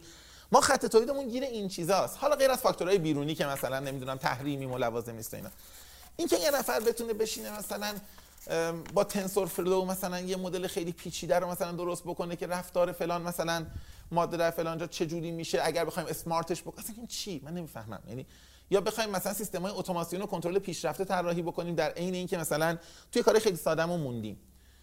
من هنوز این نقد دارم و فکر می‌کنم نه شروع متمم. اولین نگرانی من بود که اصلا چرا باید یک نفر در دانشگاه در دانشگاه چرا باید درسی ارائه بده به کسانی که می‌دونه این درس رو لازم ندارن. خب؟ و حداقل باعث شد که خودم دارم بخونم و بعدش هم که خب مثلا ادامه نق زدنه من به دانشگاه که همین امروز ادامه داشته. تو چی می‌خواستی بگی؟ یه جور پس هدر رفت منابع این به نظر من هدر رفتن منابع و انتظار ایجاد کردن. این طرف که حالا دکترا می‌خونه وقتی میره سر کار انتظار داره که حقوق متفاوتی بگیره انتظار داره برخورد متفاوتی باش بشه. زیر دست یه لیسانسیه کار می‌کنه که واقعا می‌تونه کارش خوب انجام بده ولی هر روز می‌خواد بیاد خونه گلمند که من خودم مثلا پی اچ دی دارم من خودم دکترم زیر دست اینی نمی‌فهمه. در حالی که واقعا وقتی تو یه تحصیلاتی داری که مرتبط نیست و دانشی داری که ربطی نداره نباید انتظارش رو مزیت ایجاد کنه. می‌دونی؟ و من به نظرم خیلی وقتا اصلا تو سازمان ها مشکل ایجاد می‌کنه خیلی زیاد. یا سازمان های چاق درست می‌کنه مثلا میگن این سازمان مثلا ببین من هم مثلا شرکت پلاسر که کار می‌کردم شرکت پلاسر 90 خورده درصد market track maintenance جهان رو داره. یعنی تقریبا هر کسی در دنیا ریل داره مثلا با وجود اتریشی شرکت در آمریکا هم داره اینا maintain می‌کنه. من زمانی که رفتم مثلا مرکز R&D ش رو دیدم انتظار داشتم که مثلا دربونم PhD باشه دیگه. گفتم اینا قطعا اینطوریان چون ما مثلا فرغون می‌سازیم 5 تا PhD داریم 4 تا فوق لیسانس داریم 3 تا R&D داریم. شرکت دانش بنیان هم اعلامش می‌کنیم یه مجوز خلاقیت هم می‌گیریم. 8 تا وام هم داریم مثلا و بعدم دنبال صادرات تکنولوژی هستیم دیگه. رفتم نگاه کردم نه مثلا دربون که هیچی. چند تا طراح دارن. گفتم اینا چی؟ گفتن اینا خط تکنسین خط تولید بودن چون سابقه زیاد بود اومدن بخش طراحی. چون شما طراحی در سطح بین المللی دارید می‌کنید اینا گفت آره همینن. رفتیم اونور چند نفر حرف زدم میگم همه همینن. یه نفر اون تم مهندس بود لیسانس گرفته بود. پرسیدم گفتم شما چیکار داره منم دیگه لیسانس اون موقع نمی‌دونستیم به درد نمی‌خوره. اون راجع لیسانسش حرف زد. گرفتیم و دیگه حالا ما اینجا کار می‌کنیم. یه دکتر داشتن که خود این دکتر میگه من برای سمینارها استفاده می‌کنن. یه جایی سمیناری از نمایشگاهی هست می‌خوان کنارش یه ورکشاپی باشه منم میرم مثلا صحبت می‌کنم. اصلا تصور من از این که یک کار های تکی که داره مثلا در سطح یک دنیا کار می‌کنه و همه شرکت های بعدی با فاصله و اینکه اصلا توش اصلا اینقدر دکتر مهندس نریخته بود. و اونم خیلی حس رو بد کرد. احساس کردم پس ما اصلا خیلی داریم مسیر رو غلط میریم. پس یعنی یک هدر رفت منابع دو انتظارات, انتظارات. اشتباه ایجاد کردن مدرک ارائه اینا جزء چالشایی بودش که آیا میشه گفت اینا جزء چالشایی بودش که متمم می‌خواست اینا رو؟ نه. اینا اینا بوده ولی متمم ماجرای پیچیده تر داشت. متمم من بیشتر به خاطر این در واقع ما بهش فکر کردیم که روبروی آموزش فیزیکی قرار می گرفت یعنی من متمم در ذهن خودم روبروی آموزش دانشگاهی تعریف نمی کنم روبروی آموزش فیزیکی تعریف می کنم من حتی معتقدم دانشگاه هم شاید بعدا باید به این سمتا برن. شک گیریش که البته خیلی مسیر متفاوتی بود. نمی‌دونم یه اشاره کنم به شک گیری اولش. آره الان الان میشه اشاره کرد اینجا؟ آره آره, آره. من هیچی نمیگم الان اینجا. تو هم هیچی نمیشه راجع به آموزش صحبت کرد. ببین متمم ما اول تراستون رو درست کردیم دیگه. یعنی اولین ایده من این بود که تو کار آموزشی بیایم کار تراستون انجام یه سایت داشته باشیم که آدما بیان روش یه محصولاتی رو دانلود کنن اعت... مبناش اعتماد باشه. اسمش هم گذاشته بودم فروشگاهی مبتنی بر اعتماد برای ایرانیان. اسم جوگیر که آدم جوونه می‌ذاره. و گفتم آدما بیان دانلود کنن برن محصول گوش بدن و اگر راضی بودن پولشو بدن. و اون زمان ایدم این بود که خب مثلا با این کار هم سه تا ها اون زمان ایدم بود که دو سه تا محصول بزنم به پایلوت ببینیم جواب میده یا نمیده. اونجا واقعا اثر با استندر یا اثر مشاهدهگر رو تجربه کردم. یعنی همه میمدن دانلود می‌کردن و هر کی می‌گفت بالاخره یکی دیگه پولشو میده دیگه حالا چرا ما بدیم؟ می‌دونید و اثر با استندر حتما یادتون هست دیگه. میگن اگر شما توی مثلا یه دونه بیابون باشی و با ماشین چپ کنی خیلی به نفعت جاده خلوت باشه. به خاطر اینکه اگه یه نفر رچه از در انسانی میگه بابا این داره میمیره من نجاتش بدم. ولی وقتی مثلا جاده شلوغه همه میگن بالاخره یکی دیگه حتما نجاتش میده بالاخره یکی پلیس راه میگه و همه میرن تا تو بمیری. بنابراین تو جاده شلوغ چپ کردن به نظر میاد خیلی شانس زیاد ایجاد نکنه. این اثر من توی تراستون دیدم. یعنی دیدم که هیچ کس پول نمیده. ببین تعداد تراکنش ما اینقدر کم بود. من اسم آدمایی که پول داده بودن رو بلد بودم. یعنی من قشنگ می‌دونستم که فلانی و فلانی و فلانی فلانی پول دادن. خب دانلودها چقدر 400 هزار بار 500 هزار بار. مثلا فایل عزت نفس من از روی خود تراستون 500 هزار بار. جای دیگه من کاری ندارم. چقدرم جاهای دیگه خیلی دانلود کردن. بعد من هر جا می‌رفتم خیلی هم جالب بود. مثلا گفتن آقای شعبان این فایل عزت نفس عالی بود ما که البته پرداخت کردیم امیدواریم بقیه هم پرداخت کنن. من روم نمی‌شد بگم که من اسما رو حفظم. شما جزش نبودی. طرفم فکر می‌کرد انقدر زیاد پرداخت کردن اینم بگم مثلا من متوجه نمیشم که. تراستون از نظر ما اونجا شکست خورد. البته من اینو نگفتم اون زمان بخاطر اینکه دیدم خیلی ها نوشتن چقدر خوبه که در کشور ما فرهنگ اعتماد وجود داره و چه اتفاق بزرگی گفتم حالا که همه دل خوشن چرا آدم بی خودی بگه که این جواب نداده و اینا. اولین مسئله متم... اولین مسئله تراستون این بود که بسته شد. بعد یه پست البته منتشر خیلی بعد با سه سال بعد سه سال چهار سال بعد گفتم. یعنی زمانی که دیگه بیات شده بود. آره. و من هنوزم اخلاقم همینه دقت کنی مثلا الان که مطلبی می نویسم راجع به این یکی دو سه ساله حرف نمی‌زنم. همیشه مثلا چهار سال پنج سال خیلی وقت ده سال بگذره بعد احساس کنم دیگه الان که آت دیت شده راجعش حرف بزنیم. بعد یه اتفاق دیگه افتاد. من مثلا با کلاس بود. احساس کردم امین میری سر کلاس یه روزه ثابتی رو می‌خونی میای پایین دوباره ترم تموم میشه. دوباره همون دوباره همون. یه بار حساب کردم من یه دوره ثابت مذاکره چهل ساعته رو بیش از صد بار گفتم. خب؟ خسته کننده است اصلا اصلا بی‌معنیه. می‌دونی 4000 ساعت خیلی عدد بزرگه.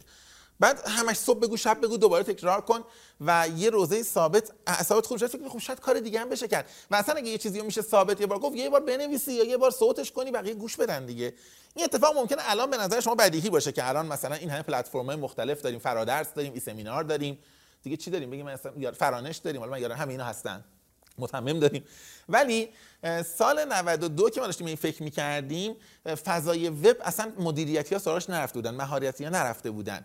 خبر رفته بود ورزش رفته بود آموزش های آیتی رفته بود. شما آموزش مدیریتی نمی‌دیدید. یه چند سایتی بودن که بیشتر یه ترجمه پراکنده ای می‌کردن و به طرز عجیبی مدیریتی دیر اینترنت رو adopt کردن توی ایران. نمی‌دونم چرا. خیلی دیر adopt کردن. من احساس کردم که این اگه قرار این روزها تکراری باشه بذار بریم حداقل بذاریمش. اولین ایدم این بود که من همیشه خیلی کار ناقص هم شده شروع می‌کنم. رو همون سایت شبانعلی dot com یه دونه slash PD گذاشتیم slash personal development. یه نسخه وردپرس هم همینطوری خودم آوردم بالا و یه آدرس ایمیل گذاشتم گفتم ایمیلتون رو بدید. من براتون هفته نامه مطالب مدیریتی میفرستم تمرین میدم حل کنه. برآوردم این بود که خب مثلا 100 تا شاگرد داشتم اینجا میشن 400 تا 300 تا میشینم دستی می‌خونم یا دو نفرم کارمند می‌ذارم بخونم. و اتفاقی که افتاد این بود که یهو دیدم شد مثلا 4 5 هزار نفر. بعد من اصلا اون موقع اسکیل پذیر بودن رو نفهمیده بودم. یعنی قبلش به این فکر نکرده بودم که ببین برای 100 نفر جذاب اگر هزار شد چه خاکی به سرم بریزم؟ یهو که شد 4000 تا دیدم خب اصلا نمیشه به اینا تمرین اگه بدیم جواب بدن چی کار باید بکنیم؟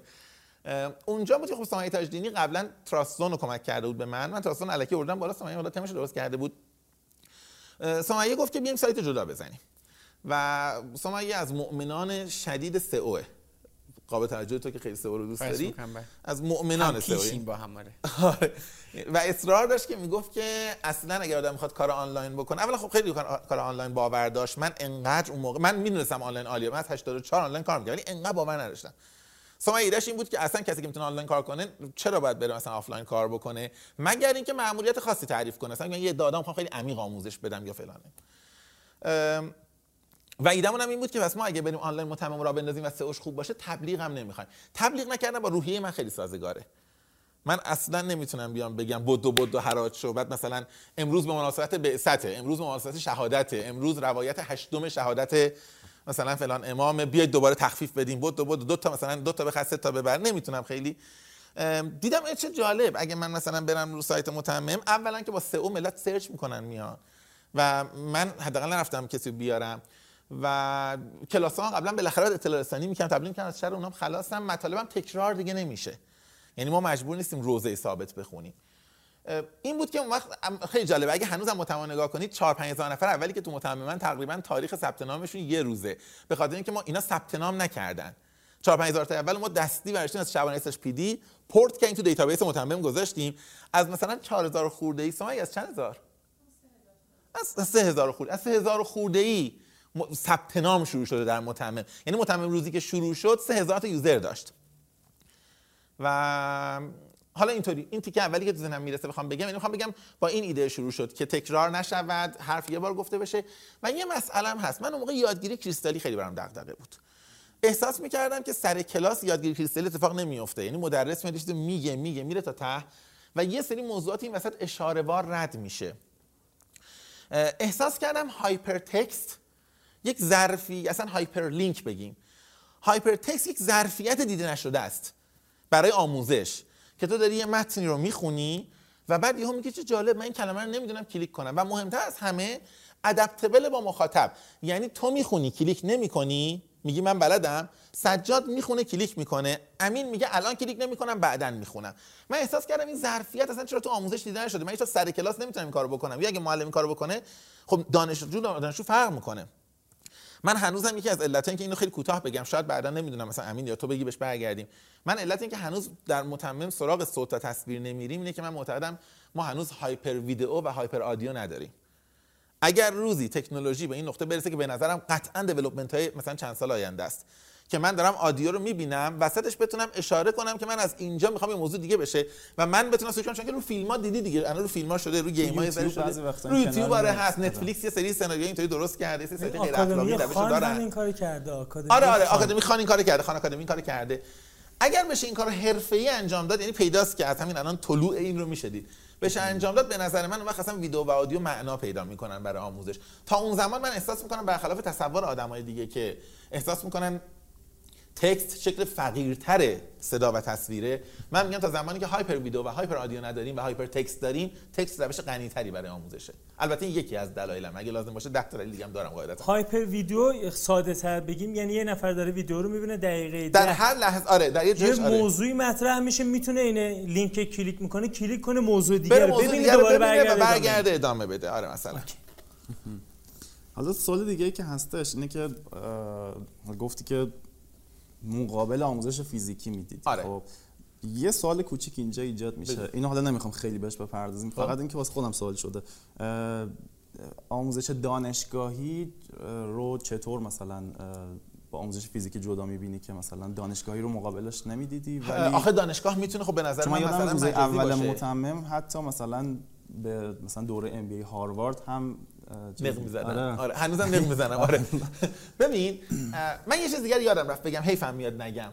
من یه مسئله دیگه هم تو دوره آموزش فیزیکی می‌دیدم که خیلی برام مهم بود. کاست استراکچر این دوره ها. به خاطر اینکه با خیلی جاها کار کرده بودم حساب می‌کردم میدم یه نفر میاد دوره پول میده. مثلا فرض کن حالا آریال میده برای دوره. تورم اینقدر زیاده من می‌خوام بگم 10 میلیون میترسم سه ماه دیگه گوش میدن 10 میلیون پول نون سنگک خاشخاشی بشه به خاطر همین. الان میگم که آریال میده برای یه دوره ای از این آریال تو حساب می‌کنی؟ مثلا من اون زمان حساب می‌کردم. 30 درصدش پول بیلبوردهای شهر شده برای اینکه تبلیغ اون دوره بشه. یه زمان خیلی مد بود آموزش رو بیلبورد. الان کمتره. مثلا 20 درصد 30 درصد پول اجاره محل شده. بعد حساب می‌کردم این کسی که داره مثلا 10 میلیون تومن میده 500 هزار تومن به معلمه داده ولی خودش فکر می‌کنه 10 میلیون داده. در حالی که این پول به زیباسازی داده به نمی‌دونم آژانس های تبلیغاتی داده. و سختم بود. می‌گفتم خب چرا آدم باید انقدر مثلا پول بده ولی بعد مثلا و طرفم متوجه نباشه که چقدرشو داره برای آموزش واقعا میده. و اگه قرار 500 تومن واقعا برای آموزش بده اگه همون 500 رو مثلا یک تومن بده و همش برای آموزش باشه یا 90 درصد باشه خب اتفاق بزرگیه. اما برگردیم به حرف تو. من فکر می‌کنم دانشگاه دارن به سمت آنلاین شدن میرن. چون که تو دوران کرونا خب خیلیشون رفتن و ادامه پیدا می‌کنه. ولی اون زمان حداقل نگاه من این بود که دانشگاه ها خیلی نگاه فیزیکی دارن. یک مسئله فیزیکیشون بود که هنوز انقدر نگاه آنلاین نشدن. هنوز هم دانشگاه ها رو content دقت کنی ضعیفن. یعنی اگرم کار آنلاین می‌کنن استاد میشینه پلتفرم گذاشتن مثلا این دانشجو میشینه. من میگم این به جای اینکه بگیم base IT بگیم تلفن تصویری. اینه که حالا بگیم من مثلا online education دارم نه تلفن تصویری داری مثلا حالا تلفن شده کامپیوتر. ما وقتی میگیم آنلاین اتفاق دیگه باید باید self-paced باشه یعنی هر کسی با سرعت خودش بتونه بره باید adaptable باشه باید cross reference داشته باشه و هزار چیز دیگه که در کلاس آنلاین الان که حالا خود منم بعضی وقت از بعد حادثه به حال درس دادم مثلا واقعا خب اینطوری نیست. و احساس می‌کردم خب اون ساختار ساختار خیلی قدیمیه با نیازه الان ادپتبل نیست حداقل به نظر من. من تون حرف می‌زنم به سرعتم خوبه؟ نه همه چی خوبه. فقط اینجا من یه سوالی دارم ولی خب نمی‌دونم الان بپرسم یا نه. یعنی این سوال راجع به آموزش بعدم بپرسم. من عمده یک ساعت آموزه بگو چی می‌خواستی بپرسی. حالا کوچولو اینکه آره از آموزش فیزیکی وقتی میای به آموزش آنلاین این مزیت ها رو داری. آره. ولی آیا به یک سری معایب هم همراهت نمیاد. چرا؟ یعنی اینو بذار جلوتر. خب پس جلوتر. امین من بهت گفتم سال آموزشو بذار بعد نگفتی امین زاید. یکی امین زاید. من تسلیمم بگو ببخشید. من خواهش می‌کنم. ولی می‌رسیم به موقعش خودت آره اینجا خوبی هم داریم بعدش. فعلا شما بر صندلی ریاست. جوگیر شدم. سال بعدیم اینه که خب این موانع رو دیدی بعد دیگه هدفی هم براش در نظر گرفتی و می‌خواستی بهش برسی. چیزی که واسه خودم جالب بودش این بودش که یعنی مثلا من فکر می‌کردم که متمم از روز اول یه برنامه ریزی خیلی مدونی پشتش بوده این شکلی باید بره جلو و یه همچین چیزی یه استراتژی واسه چیده شده بوده و کاملا روی مسیر رفته جلو. ولی خب الان که من شنیدم انگار خیلی اتفاقای دیگه هم افتاده که آره. آره. همون شکست ها همون چیز ببین متمم خیلی ارگانیک رفته جلو. من اسمشو نمی‌ذارم بی برنامه. ببین الان به یه بگم بی برنامه. من اسمش نمی‌ذارم بی برنامه میگم ارگانیک به خاطر اینکه اصلا قانون طبیعت هم همینه. همین الان از تو می‌پرسم هدف طبیعت برای 100 سال دیگه چیه؟ هیچ کس نمی‌دونه. خب ما حتی نمی‌دونیم هدفش رشد یا collapse. یعنی الان داره به کدوم سمت میره. طبیعت هیچ جای طبیعت معلوم نیست. خب و این ارگانیک بودن به نظر من جاهایی که ابهام زیاده اهمیتش بیشتر هم میشه. من می‌خوام بگم که اولا در دنیا کلا خودت بهتر دیدی. دیگه الان هدف گذاری بلند مدت خیلی معنا نداره. انقدر خصوصا تلاطم تو اوضاع زیاد شده. خصوصا تو کشور ما اگر نگاه کنی این ابهام خیلی بیشتره. اگه پس فردا مثلا بگن اصلا کلا اینترنت ممنوعه. خب. یا مثلا بگن که آموزش آنلاین احساس کردیم مثلا باعث انحراف جوانان میشه. آدم تعجب نمی‌کنه می‌دونی؟ حالا تو همچین فضایی ما بیایم برای متمم پلن 10 ساله بزنیم غیر منطقیه ما خیلی ارگانیک جلو رفتیم. ما فقط می‌دونستیم که هدفمون آموزش آنلاینه. و دنبال اثر بخشی هستیم. خیلی چیزا در طول مسیر یاد گرفتیم واقعا. از مسیر به نظرم دور نشدیم ولی اینطوری هم نیست که بخوایم بگیم پلن خیلی بلند مدت گذاشتیم. نه تنها قبلا نداشتیم الان هم نداریم. ما یه سری شاخص های عمل کردی در لحظه داریم. یه سری اصول چارچوب ها و ارزش ها داریم. به اینا چسبیدیم داریم این جلو ببینیم به کجا می‌رسیم.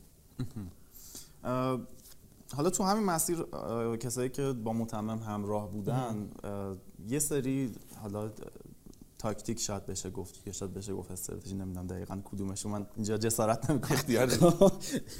مثل مثلا محتوای هوشمند که یه زمان خیلی روش تمرکز آره. شد. یا سایت های کمکی که کنار متمم آره. مثل بست انسر و اینا بودن. یا مثلا اینکه کامیونیتی داره متمم. اینا چه شکلی بود تجربه‌ای که تو این زمینه ها داشتید؟ کدومش بیشتر به رشد بیا یکی یکی بریم آره آره.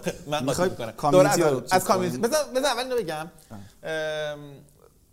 این چیزی که فقط یادم بخاطر اینکه جملهش میترسم یادم بره این چیزی که راجع به برنامه‌ریزی ارگانیک میگیم تو ادبیات استراتژی هم جا داره ها. یعنی مثلا مینسبرگ هم تو اون کتاب معروف استراتژی سافاریش نگاه بکنی که تو فارسی اسم جنگل استراتژی ترجمه شده به اسم ایمرجنت استراتژی مطرح می‌کنه. یعنی میگه خیلی وقتا استراتژی رو تو برمیگردی تعریف می‌کنی. اگر از اول بگن نمی‌دونن. مثلا می‌دونی مثلا فرض کن سونی از اول داشته قابلمه پلوپز درست می‌کرده. حالا هر چی بشینن بگن شما آینده رو چی می‌دیدی که رفتی مثلا تو سیستم entertainment نمی‌تونه بگه. شاید الان این ببافن بگن. ولی قطعا اون لحظه prospect و تصویری که از آینده داشتن این نبوده. بنابراین من می‌خوام بگم که این رو اسمشو نذاریم استراتژی نداشتن. بگیم استراتژی emergent به معنای اینکه ما یه سری چارچوبای برای تصمیم گیری داریم و در بلند مدت معتقدیم استراتژی ظهور پیدا می‌کنه یا تجلی پیدا می‌کنه یا پدیدار میشه. وابسته به مسیر میشه گفت؟ وابسته مسیر به نظرم با پس دیپندنسی قاطی میشه که موضوع دیگه ای همین پدیدار شدن شاید بهتر باشه. این از این راجب کامیونیتی بودش که حالا چیزی که جذابه مثلا همین الان امین آرامش اینجا نشسته سجاد سلیمانی. یه جور مثلا ما خودمون رو متعلق به یه گروهی می‌دونیم گروه آره. متممی ها آره. این رو مثلا شاید نمی‌دونم کمتر جایی بشه دید توی یه مثلا پلتفرم آموزش آنلاین هر چیزی. ما با همدیگه مثلا آشنا شدیم با همدیگه خیلی اطلاعات رد و بدل کردیم ارتباط داریم خارج از فضای متمم. آره. این به نظرم یه چیز خیلی مهمیه توی مسیر متمم. این همین می‌خوایم ببینیم که چجوری چی بوده داستان. ببین من خیلی کامیونیتی قبول دارم و از قبل از متمم تو ذهنم بوده. نمی‌دونم مثلا سجاد سال 92 میگه 92 بود 91 بود. کی بود من شبای یلدا میشستم تو وبلاگم می‌گفتم بشینیم کامنت بزنیم حرف بزنیم؟ قبل از 92 اینا بود. 91 بود فکر کنم. آره. انقدر دوست داشتم مثلا می‌گفتم شبا بشین شب یلدا هر کی همه بشینیم اینجا در قالب کامنت با هم حرف بزنیم. حتی چت روم هم راه انداخته بودم. و مثلا هنوز پستاش روز نوشته هست. 400 تا کامنت 500 تا کامنت از آدمای مختلف می‌خورد. خیلی اصلا زیاد. می‌خوام بگم خودم باورم این بود که کامیونیتی خیلی خوبیه و ضروریه بخواد به هزار علت. یکی اینکه آدما بعدن تو جامعه بهم کمک می‌کنن. من هنوز میشنوم بعضی وقتا مثلا یکی می‌خواد بانکی بره می‌پرسه میگه آقا متممی ندارن تو این شعبهشون من برم مثلا. خب مثلا این کمک می‌کنه ذره. اتفاق دوم اینه که وقتایی که شل میشی بهش شوق میده. یعنی آدم وقتی خودش تنهایی میره جلو توی مسیری ممکنه انرژی از دست بده. ولی میره دوستاش دارن میرن جلو و دوباره انگیزه پیدا می‌کنه. و جدا از این من فکر من ایدم این بود که کامیونیتی می‌تونه یه سری ارزش های جا بندازه. یعنی ترس از این که اگر من یه سری اصولی رو رعایت نکنم ممکنه این community من طرد کنه؟ باعث شه که آدما به یه سری اصولی وفادار باشن. یعنی من فکر کنم اصول اخلاقی و اصول حرفه‌ای رو با قانون نمیشه حفظ کرد تو هیچ کشوری. حالا تو کشور دیگه تو خود ایران خیلی وقتا انجمنا مثلا این جور چیزا درست میشن ولی خب حداقل من تو ایران کمتر دیدم. مثلا یه انجمنی درست شه مثلا و بگی من code of conduct دارم یه دستور عمل دارم و همه باید رعایت کنن و اگر نکنید جز این مجموعه نیستید. ولی شما مثلا من مطمئنم یه نفر دو تا علامت تعجب یه تو کامنتش بذاره یه پوزخند آروم می‌زنید و میگین بابا این دیگه این بیرون جمع ماست. تو جمع ما کسی دو تا علامت تعجب پشت سر هم نمی‌ذاره خب؟ من فکر می‌کنم این code of conduct اینطوری این دست چارچوب عمل رو بهش آروم اون community شکل می‌گیره. و یه هزینه سنگین هم براش دادیم که آدمای دیگه کم می‌بینن. ما community بیشتر به جمع کردن آدما می‌شناسیم یعنی به inclusion تو بیا تو هم بیا تو هم بیا همه عضو باشن می‌دونی؟ ولی من فکر می‌کنم که community بیش از inclusion با exclusion تعریف میشه با بیرون ریختن آدما. یعنی تو باید تعریف کنی که کیا عضو این community نیستن. باید راحت باشی در بیرون ریختن. بگی نه تو نمی‌تونی بیای تو نمی‌تونی بیای. من تو رو نمی‌خوام. من اینجور مخاطب رو لازم ندارم. می‌دونی؟ مثلا ما تو متمم یه ارزشی که فکر کنم برای هممون جا افتاده اینه که آدمی که می‌خواد امروز یه چیزی یاد بگیره فردا صبح به پول تبدیلش کنه تو community ما نیست. ما باورمونه که یادگیری یه کار lifelong ـه در طول زندگی معنا پیدا می‌کنه. اثرات خیلی بلند مدت داره. خیلی وقتا اثراتش اصلا مادی نیست. صرفا یک بینش یا بصیرت حالا بصیرت واقعا سیاسی اما بینش مثلا بهتره. یه بینش یا insight ی به آدم میده. پس ما باید بپذیریم. یعنی ما باید مثلا ما به راحتی آدمایی هستن که عضو متمم میشن. میگن مثلا شما تضمین می‌کنید ما مثلا اگه این درس رو بخونیم نگاهمون به مثلا فلان موضوع عوض شه. ما بلافاصله جواب استانداردی که بچه پشتیبانی می‌دونم میگن نه ما هیچ تضمینی نمی‌کنیم. شما لطفا شماره کارت بدید خب چون پولتون اشتباه دادید و ما معذبیم از اینکه پولتون رو در جای اشتباهی مصرف کردید پولتون رو برگردونیم. خب برای ما حل شده است که اگر کسی دنبال نتیجه سریعه یا آموزش رو فقط در نتیجه مادی می‌بینه جز این community نیست. می‌دونی؟ و این exclusion خیلی خیلی مهمه. یعنی تو اگه نگاه کنی community بزرگ دنیا رو هم شکل بگیره نگاه کنی حتی مذاهب اینطوری شکل گرفتن. مذاهب فقط از inclusion نگفتن. exclusion خیلی تعریف کردن که شما چی کار بکنید وارد قلمرو exclusion میشید. یا خیلی از سازمان ها خیلی از فرهنگ ها در تاریخ هر حرکت ارزشمندی انجام شده به همون اندازه که گفته بیاید تو به همون اصلا گفته شما نیاید تو. به خاطر همین من بعضی وقتا مثلا من چه می‌دونم نگاه می‌کنم حالا نمی‌خوام اسم شرکت بیارم مثلا چی بگم؟ مثلا که می‌خوام اسم برند رو نبرم. فرض کن مثلا مثلا شکلات اسم ببر مثلا شکلات الکی بخوام بگیم پامچال. میری می‌خری فردا بهت مسیج می‌زنن پامچالی عزیز می‌دونی؟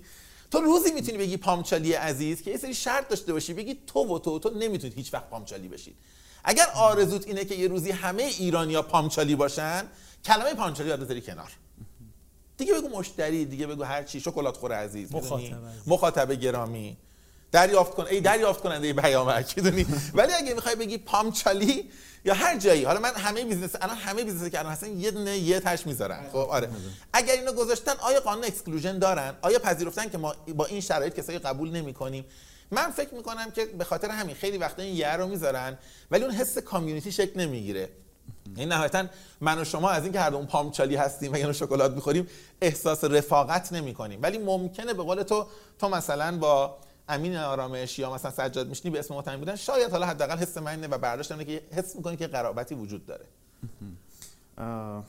حالا بحث کامیونیتی شد بحث سوشال مدیا هم میاد آره. چرا ببین... اون سمت؟ آره ایدئال این بود که ایدئال این بود که ما توی متمم یه مثلا ابزارهایی داشته باشیم برای اینکه آدما بتونن با هم دیگه رابطه سوشال داشته باشن در حد اینکه مثلا پیامی با هم بدن بگیرن اینا.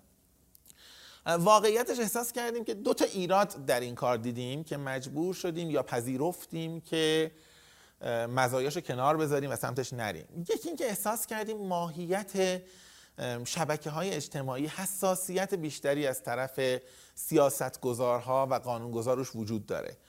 یعنی دقت بکنی همین الان هم وقتی مثلا پیام رسانه هستن بالاخره کسانی هن که بیشتر مورد اعتماد تصمیم گیران و سیاست گذاران هستن. و ما احساس کردیم بی خودی یه جورایی لیگمون عوض میشه. یعنی اگر الان ما رو دارن با مثلا چه می‌دونم چهار تا سایت دیگه با چهار تا مؤسسه آموزشی مقایسه می‌کنن. benchmark ما مثلا فرض کن HBR هست و نمی‌دونم MIT Sloan Review هست و جاهای اینطوری. یهو benchmark مون خواهد شد بله و نمی‌دونم مثلا فرض کن گپ و آی گپ گپ گپ و چند تا از این نرم افزار اینطوری. و خب اصلا زمین بازی ما نیست و غلط تعریف میشیم. یه ایراد دیگه هم داشته به سمت social features رفتن. اونم اینه که احساس کردیم ممکنه خودمون رو از شاخصه اصلی دور کنه. یعنی ببین تو وقتی کار اجتماعی می‌کنی اولین دغدغت engagement ه و engagement به هر قیمت. کاری که اینستاگرام داره می‌کنه. اینستاگرام داره می‌کنه فیسبوک داره می‌کنه. ذات social media شعار یکش engagement ه حالا همین بحرانی که چند وقت پیشم برای فیسبوک درست شد این همه تا کنگره آمریکا که شد نگاه کنی document ایی که نشت کرده بود و اسنادی که بیرون اومده بود همین بود دیگه که اینا می‌بینن برای یک سری از نسل جوان ضرر داره مطالعه می‌کنن ولی نمی‌خوان از قابلیت هایی که مخاطب رو به زور نگه میداره ما نمی‌خواستیم که درگیر این بازی بشیم که بچه ها رو به زور نگه داریم و احساس کردیم به سمت اون رفتن مشکل ایجاد می‌کنه. در میان این مسئله دیدیم بچه ها همه هم دیگر بیرون پیدا کردن. با هم شرکت زدن با هم کار می‌کنن با هم استارتاپ دارن با هم بیرون میرن و احساس کردیم که خب پس اگر واقعا قصد به همکاری و شبکه سازی شده دارن همه انجام میدن. خصوصا که تو متمم که معمولا اکثر آدمای فعال ما با هویت ناشناس نیستن. معلومه کیان کجان. و احساس کردیم خب پس ما این بار رو بردوش نگیریم. حالا قبل اینکه بریم سراغ اون دو تای بعدی بحث شاخص شد. آره. okay مثلا متمم نرفته سمت social چون که engagement یه بحث دیگه زمین بازی عوض می شده آره. چیزی که پیش میاد سوالی که پیش میاد که اون داشبوردی که مدیر متمم هر روز صبح داره نگاش می‌کنه این چه شاخصایی واسش مهمه؟ چه چیزایی داره رصد می‌کنه؟ من چیزی به این سوال اضافه کنم این که اون شاخص اون KPI نهایی که دنبالشه چیه که بعد بر اساس اونها این شاخص های میانی رو تعریف می‌کنه؟ ببین ما یه سری شاخص داریم که خوشحالمون می‌کنه. یه سری شاخص داریم که اندازه گیریش می‌کنیم اینا با هم فرق داره به نظر من. خب شاخصی که خوشحالمون می‌کنه جنسش خیلی فرق داره. من یه بار برای شما فکر کنم گفتم. مثلا اینکه ما خیلی وقتا میشنویم کسانی که میرن رزومه جایی میدن می‌نویسن که ما فلان درس رو در متمم خوندیم. یا خیلی مثلا دانشجوی متمم. خب طبیعتا ما هر روز نمی‌تونیم مژر کنیم اندازه گیری کنیم که چند نفر الان در کشور در رزومه نوشتن. ولی برای ما شاخص مهمیه. به مرور زمان دیدیم تعدادش بیشتر داره میشه و خب خیلی از مدیران شرکت ها آشنا هستن دوستن یا خودشون تو متمم لطف دارن به ما میگن. پیام میدن که مثلا برای ما رزومه رو جالب بود. زیاد شدن اینو در طول زمان داریم می‌فهمیم. مثلا این برای من شاخص مهمیه. یعنی اگر ببینم داره آرمان زیاد میشه خوشحال میشم یا برای بچه های متمم مهمه. ولی خب قابل اندازه‌گیری دائمی نیست. پس یه سری شاخص های این جنسی داریم. اینا رو بذاری کنار. شاخص عملیاتی که داریم یکیش در واقع مراجعه منظم بچه هاست به متمم. متوسط وقتی که برای درس خوندنشون می‌ذارن در متمم. و خب ما یه سه چیزایی از درس خوندن جدا می‌کنیم. ما مثلا یکی بیاد سر بزنه موردی بره یه مطلبی کوتاه باز کنه ببنده اینا رو همه نمیشمریم. این این سر این دیگه میشه اگه بخوایم اینا رو حساب کنیم میشه اون engagement ما اون چیزی که خودمون با معیار خودمون درس خوندن یعنی معتقدیم یه article یه مطلبی مثلا 3000 کلمه ای در درس استراتژی ولی زمانی داشته باشه. اگه کمتر از اون طرف اومد نگاش کرد رفت خب میگم نشد دیگه. حالا یا درس موفق نبود یا این آدم درگیر نشد. اون زمانه رو نگاه می‌کنیم جمعش رو برای متمم. و تعداد ما تعداد تمرینایی که تو درس حل میشه خیلی برام مهمه. خیلی زیاد برام مهمه. یه شاخص داریم که بورس بازا احتمالا اگر بگم خیلی شبیه MACD حسابش می‌کنن. moving average convergence divergence فکر می‌کنم اگر درست یادم باشه. ما تعداد تمرین ها نه تو درس عمومی ها مثلا زنگ تفریح طرف نویسه به بچه گل زیبایی. تمرین عمومی تمرین تخصصی که درس حل میشه تعدادش رو در یک ماه اخیر همیشه حساب می‌کنیم. در سه ماه اخیر هم حساب می‌کنیم. و همیشه مواظبیم که در یک ماه اخیر متوسط تعداد تمرین روزانه بیشتر از متوسط تعداد تمرین روزانه در سه ماه اخیر باشه. این یعنی اینکه متمم دارن بچه ها بیشتر درس می‌خونن بیشتر وقت می‌ذارن و هر زمان بخواد افت کنه خب زودتر متوجه میشیم. یعنی قبل از اینکه هنوز اتفاق بدی بیفته می‌فهمیم که بچه ها درگیر نیستن. حالا یا مطالب درس ها جذاب نبوده یا به حال بعد ما یه رفتاری کنیم یا اتفاقای بیرونی دیگه. مثلا ما وقتی که اتفاق سیاسی میفته همیشه این شاخصمون افت می‌کنه مثلا. ولی اینا رو مانیتور می‌کنیم. یعنی واقعیتش اینه که زمانه به نظر مهمترین و تمرین هایی که حل میشه تو درس تخصصیمون. یه چیز خیلی جالبی که تو این شاخصات حالا حداقل به نظر من رسید بود که چیزی نبود که مستقیما به درآمد ربط داشته باشه خب؟ حالا با این تفاسیر میشه متمم رو یه business چون که از دید یه ناظر بیرونی یه سری تناقضات مثلا به وجود میاد. اگه با دید business نگاه کنه مثلا توی مدل درآمدی میگه خب این چجوری داره؟ با این شرایط یه همچین درآمدی آیا واقعا می‌تونه sustainable هست این سیستم یا نه؟ همین. چه شکلی باید نگاش کنیم متمم رو؟ ببین من لغت business خیلی مشکل دارم خب؟ business لغتش از busy بودن دیگه. وقتی میگم business چیه یعنی بیشتر به چی busy هستی؟ بیشتر به چی مشغولی؟ اصلا شغلم همینه. شغل یعنی آدم به چی مشغوله. متمم قطعا business ه. چون ما بهش مشغولیم و دل مشغولی داریم و تمام وقت درگیر ذهنمون همه درگیرشه هممون. به معنای یک بنگاه اقتصادی یعنی firm شاید لغت درستش باشه. متمم نمی‌خواد یه بنگاه سودآور اقتصادی باشه. یعنی ما مأموریتمون رو پولدار شدن تعریف نکردیم. علت هم داره. حالا جلوتر می‌تونم بگم چرا. ولی برای مهم بوده که سستینبل باشه. بنابراین یعنی من می‌خوام بگم نمیگم کامل ولی ما به سمت غیر انتفاعی بودن نه به معنای رایجش در جامعه به معنای دقیق کلمه. نزدیکترین تا به یک کسب و کار به معنای رایجش. سستینر بودن برای اینکه من اوایل اصلا متمم خودم ما ما متمم سمای آبان راه انداختیم. نه چیز تابستون؟ پولی نبود پولی نبود متمم. ما مهر سال 92 که متمم راه انداختیم پولی نبود. و ما تا بهمن رفتیم تازه بعد مسئله سستینبل بودن رسیدیم. یعنی من احساس کردم خب اگه همینطوری قرار باشه که بگذره بعد هی پولی بریزیم توش بعد یه هتل اعضا زیاد بشه بعد چیکار کنیم چیکار نکنیم؟ به نتیجه رسیدیم که نه متمم باید یه حق اشتراکی بگیره. یعنی من می‌خوام بگم ما برام مهم بود که یه جریان مالی ایجاد شه که منابع متمم خریداش انجام شه هزینه ها انجام شه و بتونه آرمان رشد کنه. ولی هیچ وقت نیومدیم پول رو به عنوان تارگت بذاریم به عنوان هدف بذاریم. اونم علتش اینه که تعریف ما از آموزش در متمم خیلی یه جوری بود که نمی‌شد مقیاس پذیرش کرد. ببین ما الان خب مثلا نزدیک 300 هزار تا کاربر داریم ولی حالا آزاد ویژه همه جور در هم آدمایی که سر می‌زنن.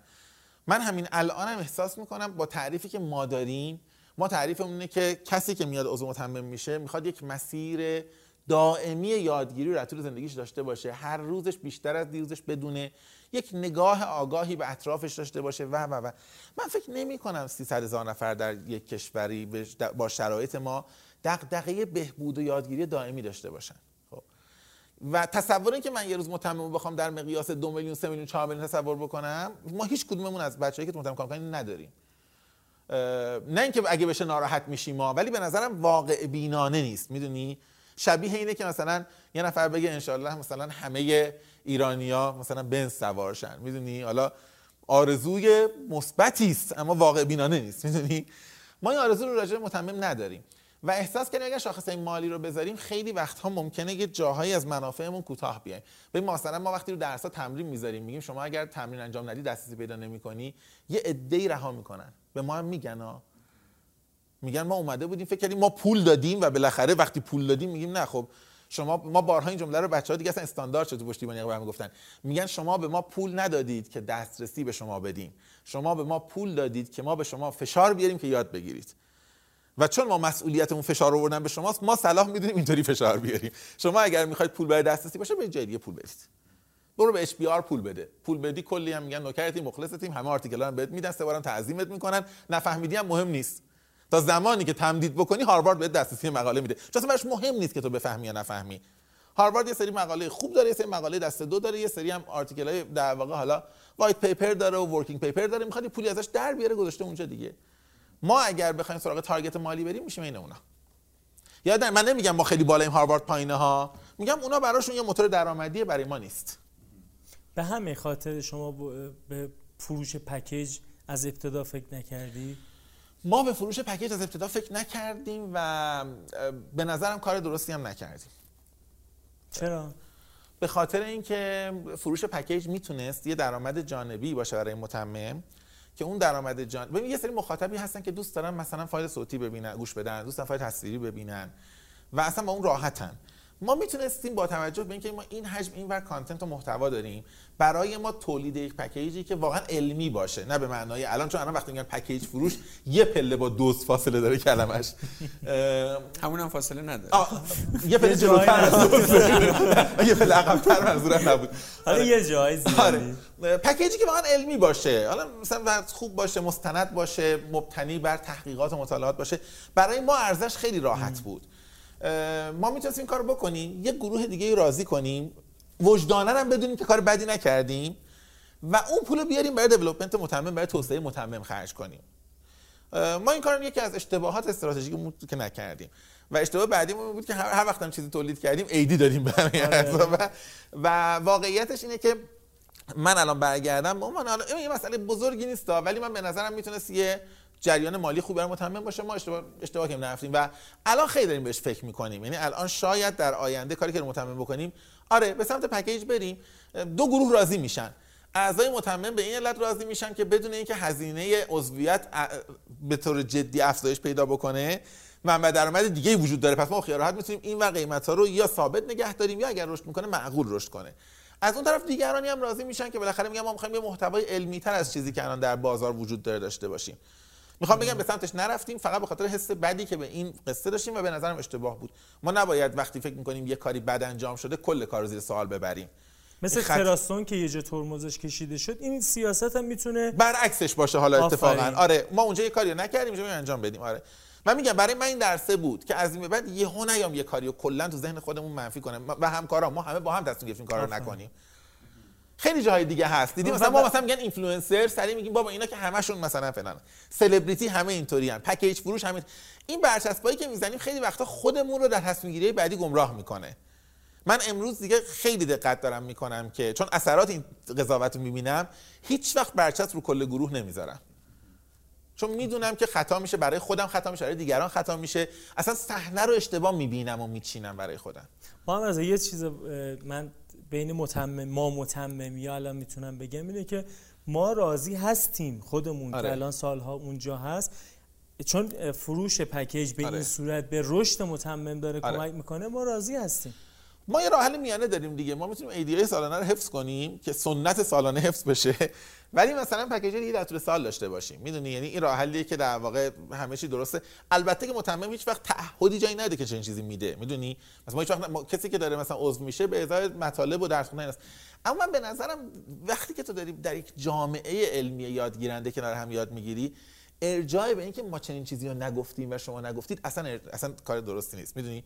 ما فیسبوک نیستیم ما گوگل نیستیم که ارجاع بدیم به صفحه terms and conditions ما خیلی از business ایرانی نیستیم. ما کنار هم یاد گرفتیم که دم عید عیدی می‌گیریم. خب غلط یا درست باید ادامه پیدا بکنه ولی اینکه هیچ جایی این تعهدی داده نشده اگرچه ظاهرا نیست. بنابراین ما قاعدتا راهمون نیست که اینو حذفش بکنیم. پکیج تابستونه می‌تونه باشه. آره پکیج تابستونه پاییزه و بپذیریم که اون بوده ولی اون می‌خوام اینو بگم که ناشی از یک قضاوت نادرست ذهنی من بوده و همکارانم که همه تایید کردن. چون من خیلی وقت تصمیم اینطوری فردی نمی‌گیرم. همه اون زمان احساس کردیم که پکیج فروشی خیلی کار خطرناکیه خیلی اسم بدیه مواظب باشیم و به نظر من محصول خوبی که می‌شد به بازار داد ندادیم. خب حالا یه سری سوالای زیادی مونده ولی من احساس می‌کنم وقت ممکنه. مثلا مثل محتوای هوشمند و مدل کلا کسب و کاری که محتوا محوره. اینا رو اگر صلاح دیدیم می‌تونیم بریم سراغش. ولی یه چیز خیلی مهمی که حالا واسه خود من سواله اینکه آینده متمم رو چی می‌بینی؟ یعنی ویژنی که توی ذهنت هستش چی از متمم؟ این یکیش و اینکه کلا حوزه آموزش. حالا به طور خاص آموزش فیزیکی که گفتی تو دنیا چقدر متحول شده چقدر دیسراپت شده. و سهم متمم تو هر سوالی که میگی 85 آره. تا زیر مجموعه داره اصلا دلم نمیاد نه ببین من راجع متمم به همون جمله قبلی برمیگردم. ما ویژنی برای متمم نداریم. با غرور همینو میگیم. خب؟ یعنی ما اصلا مثل این جستایی که چشم انداز 10 ساله 20 نه ما نداریم. ما هیچ چشم اندازی برای متمم نداریم. خب؟ ولی چارچوب برای متمم داریم. ما این راننده ای هستیم در یک جاده ای که معتقدیم هر قدم جلو میریم بهتر از قبله و می‌دونیم جاده خاکی کجاست و نباید بریم. بقیهش جاده است. همون قاعده معروف تو پای به راه دنه و هیچ مپرس خود راه بگوید که چون باید رفت و ضمن اینکه ما به شدت یادگیری از مخاطب داریم. یعنی ما بچه ها به همون آروم آروم یاد میدن که چی متمم باید چجوری جلو بره. تو اگر دقت بکنید شما دقت کنید فضای روزنوشته خیلی با فضای متمم فرق داره. اول اینطوری نبود. الان هی داره فاصله می‌گیره. چون متمم تابع یادگیری از بچه هاست ما می‌بینیم به چی علاقه دارن چی دوست دارن چه انتظاراتی دارن چه نیازی دارن. و قطعا در طول زمان متممی ها هستن که با نوع استقبال کردن یا نکردنشون از فضای متمم مسیر آینده متمم می‌سازن. اگر من بخوام ویژن بذارم برای یه عده آدم دیگه ای که هنوز نیامدند ما این مدل رو در تاریخ زیاد دیدیم دیگه. اصلا در تاریخ سیاست اجتماع که یه عده مثلا ما آرمان تعریف می‌کنیم یه آرمان های متمم بعد یه دیگه بعدا باید ببینیم آرمان ها رو ادامه بدن. ما سعی می‌کنیم سراغ این بازی نریم. خب اینجا آینده نیست ویژنه نیست. آره. ها هست که متمم ارزش ها هست. اون ارزش ها چند تاشو به ما اعتماد و اتکا به روش علمی. یکی از مهمترین ها رعایت اصول حرفه‌ای در یادگیری اصول حرفه‌ای در شاید عرضه درس ها مثل مثلا همین ارجاع دادن. ما برامون خیلی مهم بوده که اینو جا بندازیم که هر کسی هر چی میگه معلوم باشه از کجا آورده.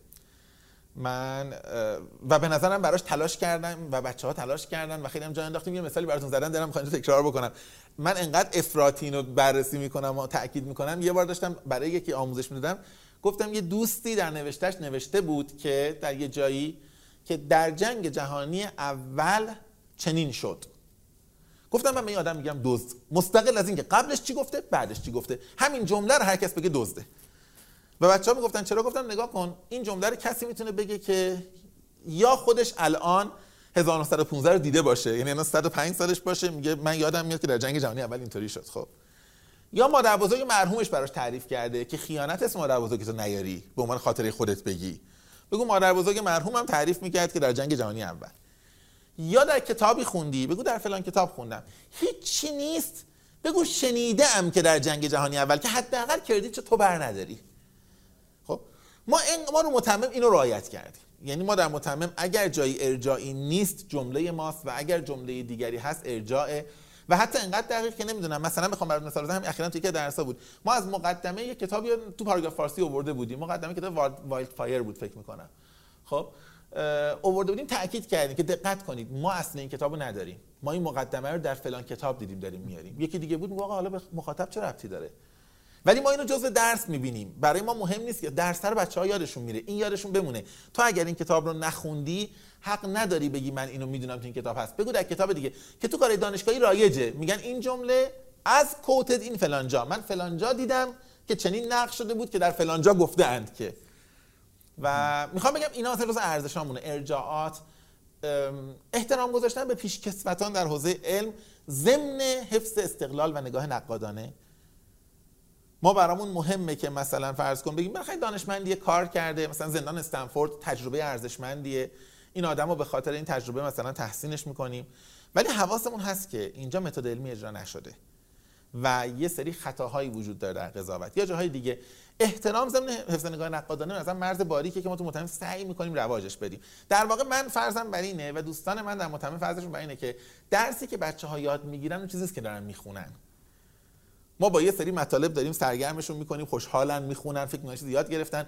ولی امیدواریم در پشتش درسای دیگه آموخته بشه. بدون اینکه انقدر مستقیم بخوایم هر روز روی اینا تاکید بکنیم. چون منبر رفتن و اخلاق گفتن واقعا اگر اثر بخش می‌کنن در جامعه بهتری بودیم. به نظر میاد که لازمه در background در پس زمینه باشه و آروم آروم جا بیفته.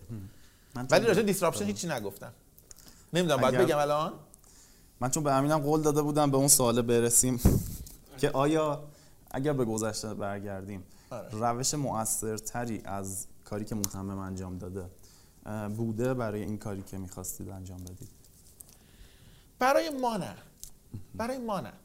ببین با این اهداف ها یعنی ممکنه مثلا من با امین یه بار حرف می‌زدم امین آرامش تاکید می‌کرد که مثلا آدمای زیاد دیگه ای هستن که می‌شد از متمم استفاده کنن اگر تو یه ذره سختگیر نبودی. اگر متمم یه ذره مثلا کوتاه میومد اگر کسی دیگه این اصول داشته باشه قاعدتا می‌تونست در مقیاس دیگه ای به شکل دیگه ای کار کنه. شاید خیلی متفاوت. ما برای اون اصلی که داشتیم و حالا من داشتم سمیه تاجدینی اولش داشت یعنی از اول داشت نه اولش از اول داشت و همه کسانی که همراه متمم شدن اون قواعد قبول داشتن ما مسیر متفاوتی نمی‌تونستیم بریم. ضمن اینکه این راه وجود نداشت. تو دقت کن حتی من نمیگم در کانتنت و محتوا که به نظرم محتوای یک پارچه از این جنس به نظر من شاید نبود در فضای وب فارسی.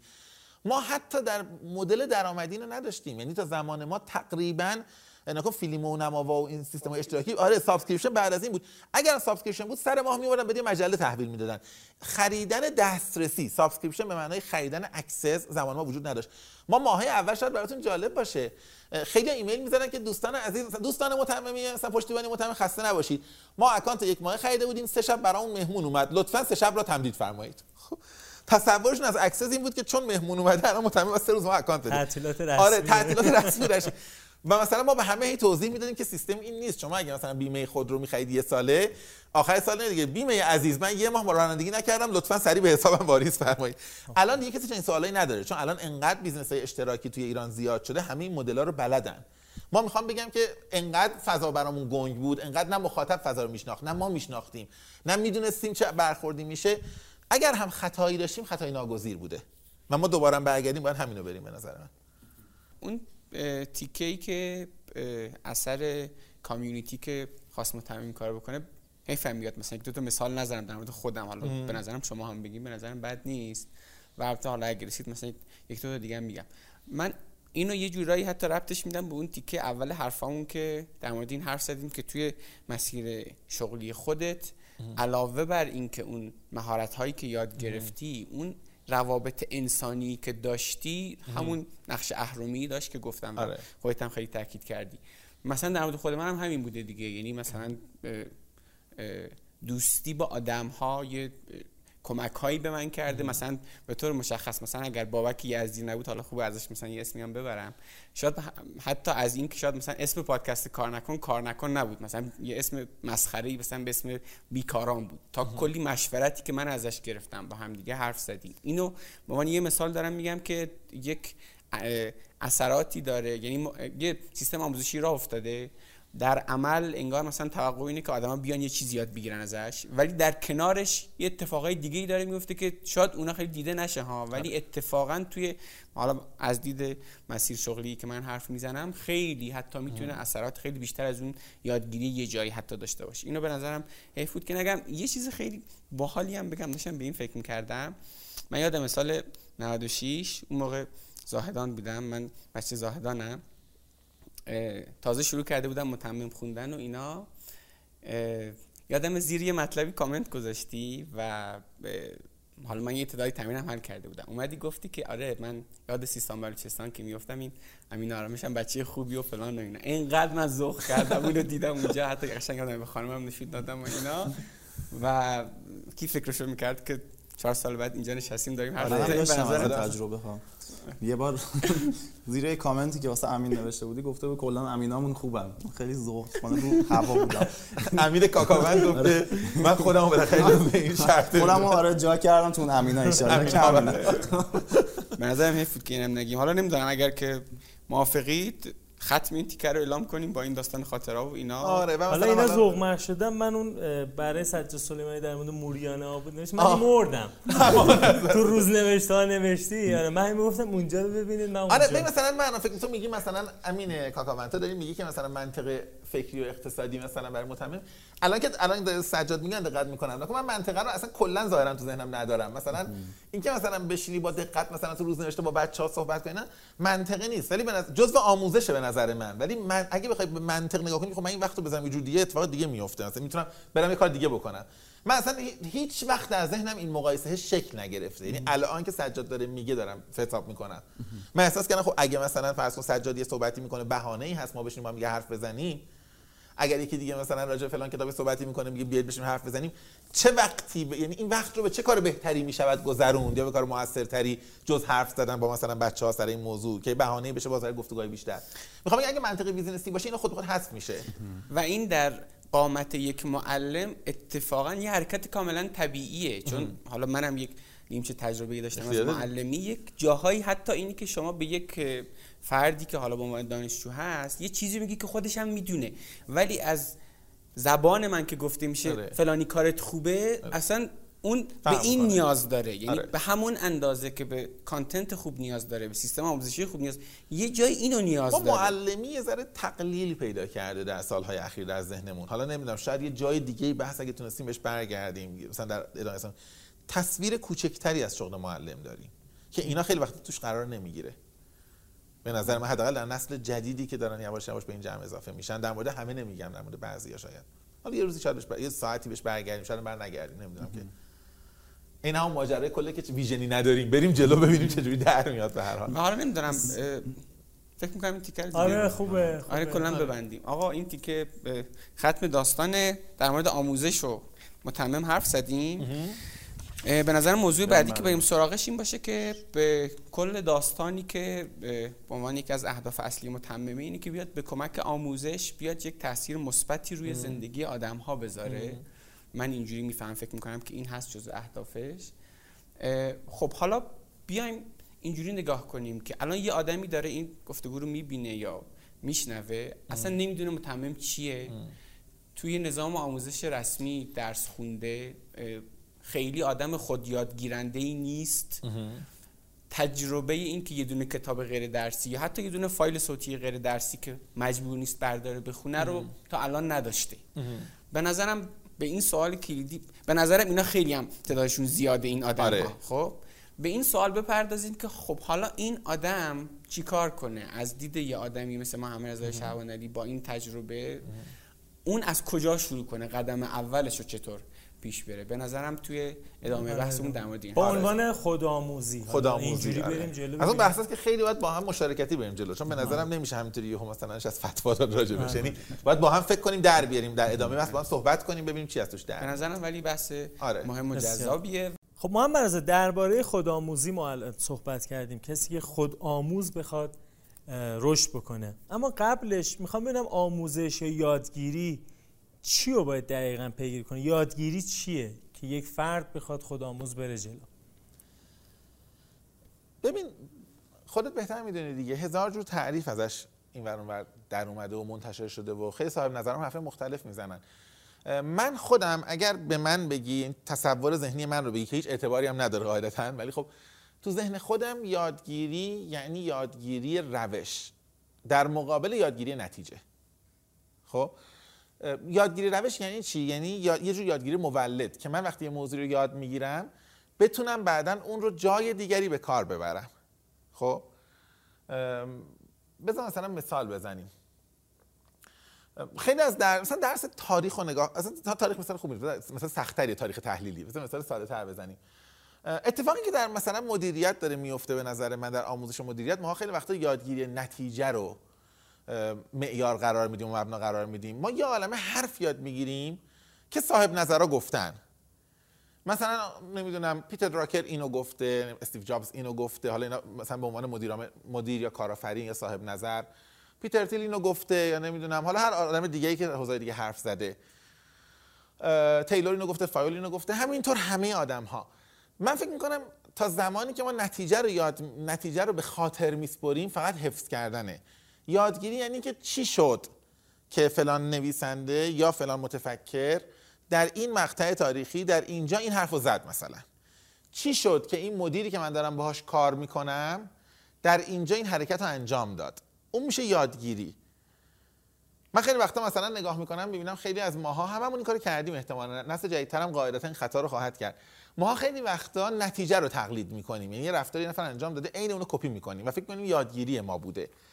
اگر بتونیم بفهمیم که منطق پشتش چی بوده میشه گفت که یادگیری اتفاق افتاده. چنان که شاید خیلی وقتها مجبور شیم برعکسش رو انجام بدیم.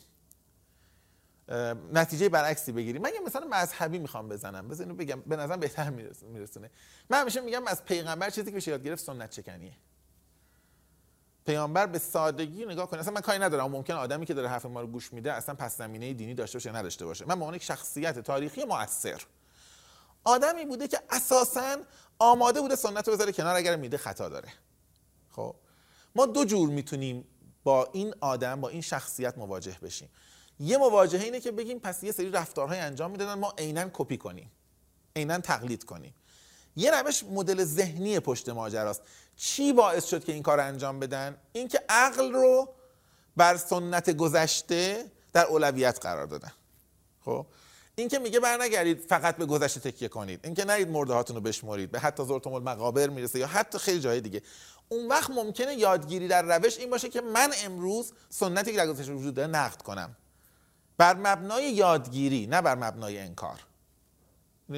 من فکر کنم خیلی تو مدیریت توی اقتصاد توی فرهنگ خیلی جاها ما این مسئله رو داریم. یادگیری از این جنس رو کم داریم. یعنی یادگیری یادگیری مدل ذهنیه. آره به نظر من یادگیری یعنی یادگیری مدل ذهنی. با این کلید واژه یه کانالی هم داشتی برای سی روز که درباره مدل ذهنی صحبت آره. کردی. اونجا هم همین اشاره کردی که مدل ذهنی رو از یک شخص میشه در جغرافیا جابجا کرد در تاریخ جابجا کرد. شاید نه الزاما هم میشه ولی خیلی وقتا آره. من به نظرم باز اینطوری بگم. من به نظرم مدل ذهنی بیشتر قابل جابجایی است یا قابل تقلید است تا نتیجه ها و الگوهای رفتاری. حالا ممکنه جایی واقعا نشه. یعنی شاید مدل ذهنی که مثلا امروز یه آدمی مثلا تو سیلیکون ولی داره واقعا اون مایندست برای کار کردن در ایران مناسب نباشه. ولی من میگم حالا اگرم این نیست دیگه فاجعه تر اینه که مثلا مدل ذهنی ول کنم. بگم رفتار رو می‌خوام عینن کپی بکنم و احتمال خطا بودنش خیلی خیلی زیاده به نظر من.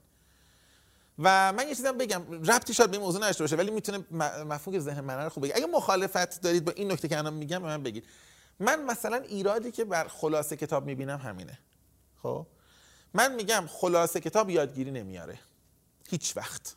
Never ever هرگز هیچ جا در هیچ شرایطی. به خاطر اینکه ما وقتی یه کتاب خلاصه می‌کنیم دیگه مدل ذهنی نویسنده رو نمی‌بینیم. ما یه تعداد نتیجه رو می‌بینیم که نویسنده داره میگه. در حالی که شاید اگر با نویسنده همراه بشیم مدل ذهنی رو بگیریم که بعضی جاها نتیجه متفاوتی کاملا بگیریم. به خاطر همین اگه نگاه کنید تو سبک کار منم زیاد احتمالا اینو دیدیم. مثلا میگم یه کتاب بذار جلوی چشم خودت. حالا ارجاع به یکی از مطالبی که اخیرا هم نوشتم و هممون فکر خوندیم دیگه. چرا ملت ها شکست می‌خورند؟ دو روش وجود داره برای مواجهه با این کتاب. حالا حداقل دو روش روشه که زیاده. یه روش اینه که بگم بیاید من براتون خلاصه این کتاب رو در نیم ساعت تعریف کنم در یک ساعت تعریف کنم. خب؟ یا تعریف می‌کنم صوتی یا می‌نویسم به شما میدم. من معتقدم این خوندن یادگیری نمیاره. یه سری محفوظات میاره و یه جست خوبی میاره که یه جایی میشین یا عجب مغلو بله بله بله در چنین چرا ملت ها شکست می‌خورن این نکته هم گفته. جست خوبی داره کلاس داره. احتمالاً می‌دونی یه ذره می‌تونه آدم تو مهمونی ها مثلا به گل مجلس و نقل مجلس تبدیل کنه. ولی نهایتا توی تحلیلگر نمیشون چیزی یاد نگرفتی از این کتاب. وقتی میای آروم با نویسنده میای جلو میای جلو میای جلو خیلی وقتا از روش فکر کردنش. چی شد که تحلیل کرد؟ چرا به اون جمله رسید؟ چرا به اون نتیجه رسید؟ به خاطر همین من کاملا ضد این روی کرد و میرم. من میگم کل این کتابو ولش کن. یه مقدمه داره. کل مقدمه رو ولش کن. این همینجوری یه جمله داره. بیاید راجع به این یه تک جمله 5000 کلمه حرف بزنیم. من این رو نزدیکتر به یادگیری می‌دونم. تو نوشتهات هم یه جایی هست. من خوندم که خیلی جاها حاشیه بر متن. آره. میچربه یا با, با خودت میمونه. می‌گفتی من یه کلاسی می‌رفتم. خود کلاس الان 20 سال گذشته یادم نیست. آره. ولی رفتار استاد با من هنوز یادمه. به خاطر اینکه همون هم می‌تونه من... دقیقاً می‌تونه منعکس کننده مدل ذهنیه باشه و یادگیری بیاره من فکر کنم اینکه مردم ما خیلی رایجه بینمون میگیم آقا یادگیری همش محفوظات شده نظام آموزشی ما محفوظاته می‌دونی؟ اینو میگیم و متقابلش میگه حالا باشه محفوظات نباشه چی باشه؟ برای این ور کمتر وقت می‌ذاریم. این ورش روشه. یه جمله معروفی تو تاریخ علم هممون شنیدیم. میگن آن چیزی که در قرن 15 هم یا 16 هم فرانسیس بیکن می‌دید یا کپلر می‌دید یا گالیله می‌دید یا کوپرنیک می‌دید یا نیوتن می‌دید و دیگران در مقایسه با اون چیزی که سقراط یا افلاطون یا ارسطو می‌دیدن انقدر عجیبتر نبود. یعنی ما اصلا دانسته هامون انقدر رشد نکرده چون ابزار جدیدی نداشتیم. یعنی از زمان مثلا سقراط افلاطون به زمان مثلا قرن 15 و 16 هم خب؟ جردان و برونو یا دیگران روش عوض شده بود. یعنی داشته بشر در قرن 15 و 16 هم تغییر روش بود. تغییر روش تغییر ابزار آورد تغییر نتیجه آورد و یهو ما می‌بینیم در این 4 5 قرن اخیر اتفاقاتی افتاد که اصلا با کل تاریخ گذشته قابل مقایسه نیست. من فکر کنم ما روش رو نقشش در یادگیری خیلی کم می‌بینیم. روش به معنای پارادایم و پارادایم شیفت اینو منتهی به اون میشه یا نه؟ یا پارادایم پارادایم شیفت ما روش های جدید میاره؟ من فکر می‌کنم کنار هم قرارش بدیم یکم شاید گمراه کننده باشه. روش می‌تونه مستقل باشه چون پارادایم یه عالم مفروضات جز بشه. مفروضات یه قصه است ابزارها و روش های قصه دیگه است. به هم قطعا ربط پیدا می‌کنه شاید نشه که نتیجه اون یکی دونست. به نظرم. حالا اگه یه زمانی وقت بود میشه راجع پارادایم پارادایم شیفت حرف زد فکر کنم الان قاعدتا ازش. شاید رچم یه زمانی بهش برگردیم. بعد درباره منی که از اینجا سوال شروع شد که من خودآموز دارم میرم جلو یادگیری مدل ذهنی خب خیلی سخته. به ما آنچه که میگن دیتیل یک دو سه چهار هاست. من چجوری یاد بگیرم که به رشد منتهی شه؟ اصلا رشد و توسعه یه جا میگنجن. حالا شما به کلمه خیلی حساسین. الان توسعه فردی میگن رشد فردی میگن. ببین بستگی داره کی تعریف کنه نمی‌دونم. امین تو اینا رو یکی می‌دونی به تو بگن چی میگن رشد توسعه نمی‌دونم. نگاه خودت چون به نظر هر کسی یه جور تعریف می‌کنه. راستش الان من خیلی نمی‌تونم. نظر بدی من فکر کنم سلیقه‌ایه می‌دونی؟ آره. آره. من فکر کنم سلیقه‌ایه. من من من برای خودم اینطوری تعریف کردم که توسعه نگاه همه جانبه تری داره. و رشد شاید نگاه محدودتری داره. ولی می‌دونی چرا؟ چون من, زمانی که این دو قطار رو تفکیک می‌کردم و یه بارم راجعش نوشتم در بیزینس ها کسب و کارا نگاه می‌کردم. می‌گفتم رشد یعنی که تو مثلا میری روی پارامتر مثل فروش متمرکز میشی فقط. توسعه یعنی که همزمان به فروش به منابع انسانی به تحقیق و توسعه به بازاریابی به همین فکر می‌کنی. در مورد آدما یه ذره فرق می‌کنه. شاید بشه اینا یکی به کار برد. مثلا رشد اگر معنی رشد ارگانیک بگیرین رشد گیاه همه جانبه است دیگه. هیچ وقت تک جانبه نیست. بیا بیا فرض کنیم یکیه در توسعه فردی. به نظر من وارد دعوای اختلافش نشیم حالا. خب. ب- تو بگو. آقا. اجازه. تو داری اصلا میز اجازه نمی‌خواد؟ در مورد آموزش حالا. شما اصلا حق نداری حرف بزنی. به آموزش هر شده آره، بحث قبلی اونجا تمام کردیم که گفتیم حالا یک بچه نوجوانی هست که خب آره. حالا می‌خواد یاد بگیره از کجا شروع کنه. و خیلی خوب این تیکر رو شروع کردیم که اساسا یادگیری مدل ذهنی می‌تونه اون یادگیری اساسی باشه یعنی می‌تونه تاثیر خیلی زیادی بذاره. آره. و اون چیزی که شما گفتی. خب حالا بریم توی یک شرایط میدانی یک دانشجوی تا الان فقط تنها کاری که کرده اینه که توی دوره دبیرستانش درس خونده کنکور داده اومده و دانشجو شده چهار تا واحد پاس کرده. یا یه دونه دانش آموز درسای مدرسه‌شو خونده. از غذا داره این گفتگو رو میشنوه. خب؟ یک ما بهش گفتیم یادگیری چیز خوبی است.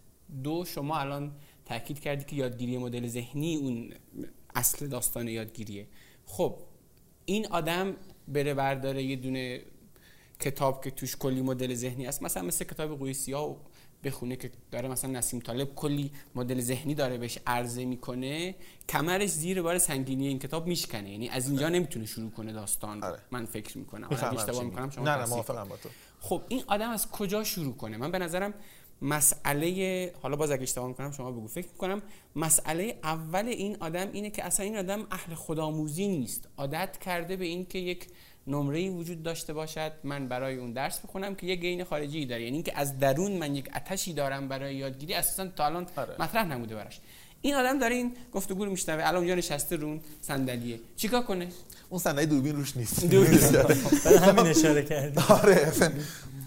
ببین امین بیا یه یه جمله قبلش بگیم. شاید یه جمله نه در واقع مفهوم قبلش بگیم شاید کمک کنه به این بحث.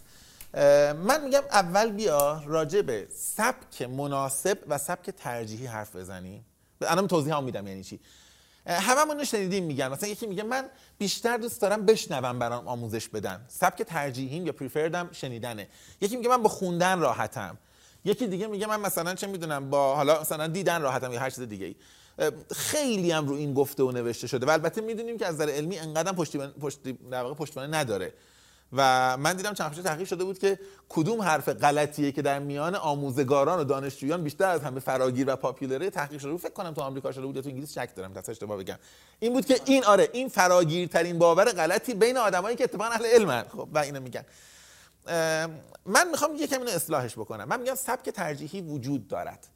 یعنی من حق دارم بگم من محمد رضا شعبان علی با خوندن راحت ترم تا شنیدن. پادکست اذیتم می‌کنه.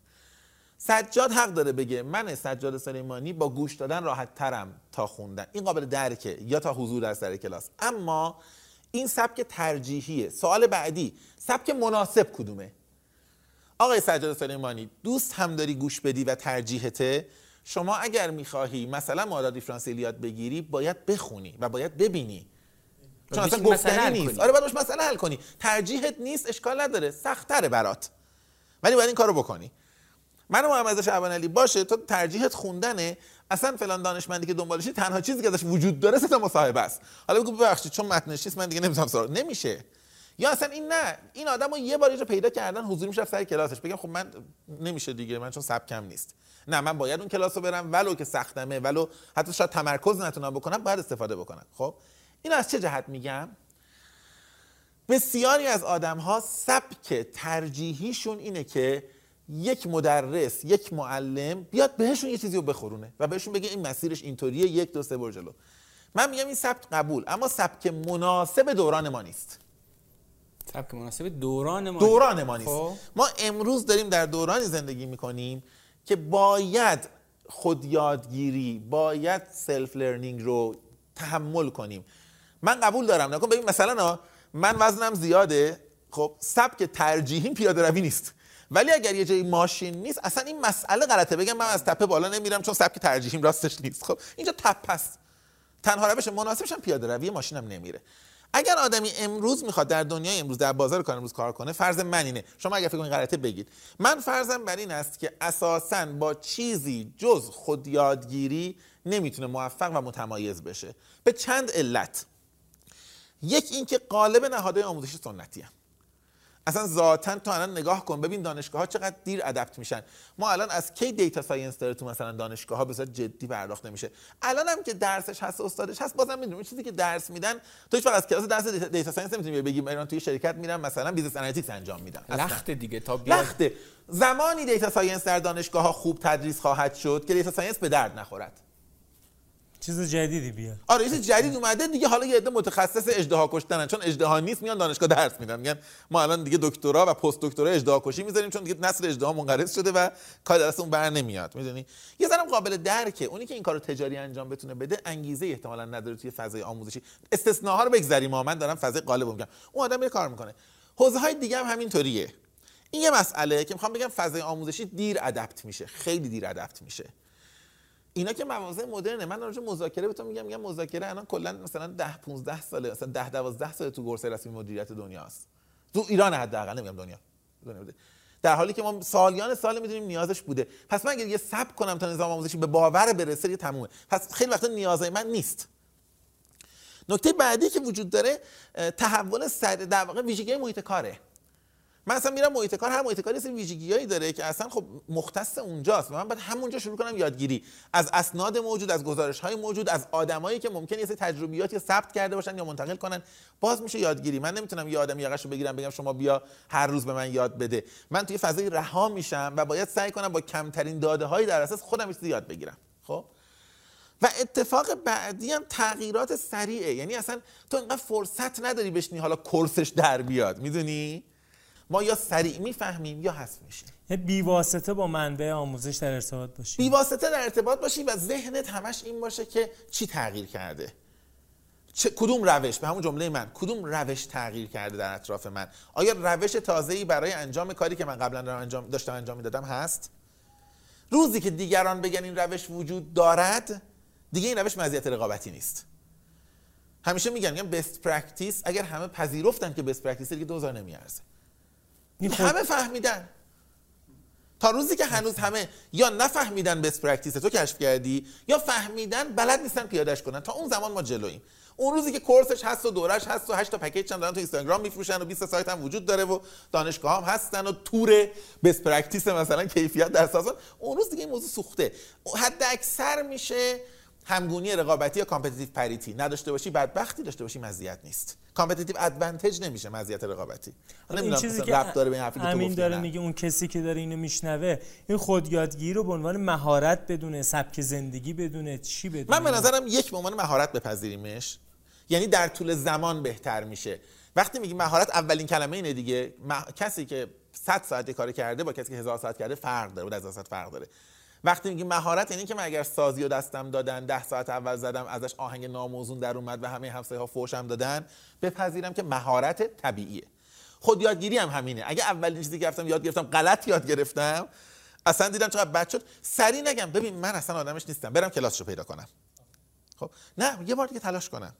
من نمیگم کلاس بده استاد بده ها. میگم خود یادگیری باید یه ابزار در دست من باشه. حالا در مواقعی ممکنه برم کلاس. ولی این ابزار داشته باشم. پس ناامید نشم. بدونم کار سختیه. کتابو می‌خونم مثلا احساس کنم نمی‌فهمم. حواسم داره پرت میشه وسطش. ده بار جمله رو خوندم تو رفتم. باز نگم سبک من نیست. یه بار دیگه سعی کنم تلاش کنم. خب. مستندسازی تو خود یادگیری خب خیلی مهمه. گزارش بنویسم که من چی یاد گرفتم. و مهمتر از این وقتی می‌خوام یه تصمیمی بگیرم اقدامی انجام بدم مفروضاتمو بنویسم. یعنی من امروز بنویسم که من فکر کردم مثلا یه مسئله خیلی خیلی ساده بگیم. ما مثلا یه دعوایی داریم با مدیرمون تو شرکت. منم یه کارمند تازه یه سال اومدم تو شرکت چند ماه اومدم. می‌خوام برم با مدیر حرف بزنم و میگم بهش این جمله رو میگم این جمله رو میگم اونم اینو می‌خواد بگه. اگر همینطوری برم این خود یادگیری نیست. این تلاشه. و بعدم دفعه بعد همین تکرار میشه. و هی تکرار میشه. خود یادگیری اینه که کاغذ می‌ذارم. میگم من دارم میرم. مفروضاتم ایناست. فرضم بر اینه که مدیرم تهاجمیه فرضم بر اینه که من اگر تند برخورد کنم کوتاه میاد. فرضم بر اینه که اگه تند برخورد کنم احتمالاً مثلا اون امتیاز رو میده اینو نمیده و و و. میرم کارم انجام میدم برمیگردم می‌نویسم. که نتیجه رو اگر گرفتم این یک سندی می‌شود. اگر نگرفتم نتیجه رو می‌نویسم که من مفروضاتم اینجا غلط بود. چون حافظه ما به شدت گذشته رو ویرایش می‌کنه. یعنی اگه ننوشته باشی نداریش. شاید براتون جالب باشه شاید نامربوطه. من هر شب گزارش می‌نویسم هنوز و الان به مدت دوازده سال هر شب دارم می‌نویسم. از زمانی که دیگه هیئت مدیره یا مدیر عاملی بالا سرم نیست. هر شب می نویسم امروز این کارا رو کردم نتیجه بوده اولش روزمره رو می نویسم که هیچی. کارهای فردا هفته های بعد مفروضاتم. مثلا مثلا من قشنگ توی یادداشتم نگاه می‌کنم. مثلا نوشتم که من می‌خوام با فلانی جلسه بذارم. حدسم بر اینه که جلسه با ایشون بذارم به خاطر این ویژگی‌ها به یک دوستی بلند مدت پایدار تبدیل میشه. یک سال بعد نگاه می‌کنم بعد نوشتم به چه دلایلی. یک سال شد یا نشد؟ اگه نشد من چی نمیفهمیدم؟ چی رو غلط حساب کردم که یه سال رفتم الان داریم با هم دعوا می‌کنیم؟ اگه شد از کجا حد زده بودم؟ رو بقیه هم درست حدس بزنم. من رو شب می‌نویسم و چون کسی نیست گزارش رو امضا می‌کنم نگه میدم خودم به خودم امضا می‌کنم با سلام و احترام آقای شعبان علی پایینش امضا می‌کنم تحویل میدم. دوازده سال دوازده تا 365 تا دارم. کاغذی هم دارم.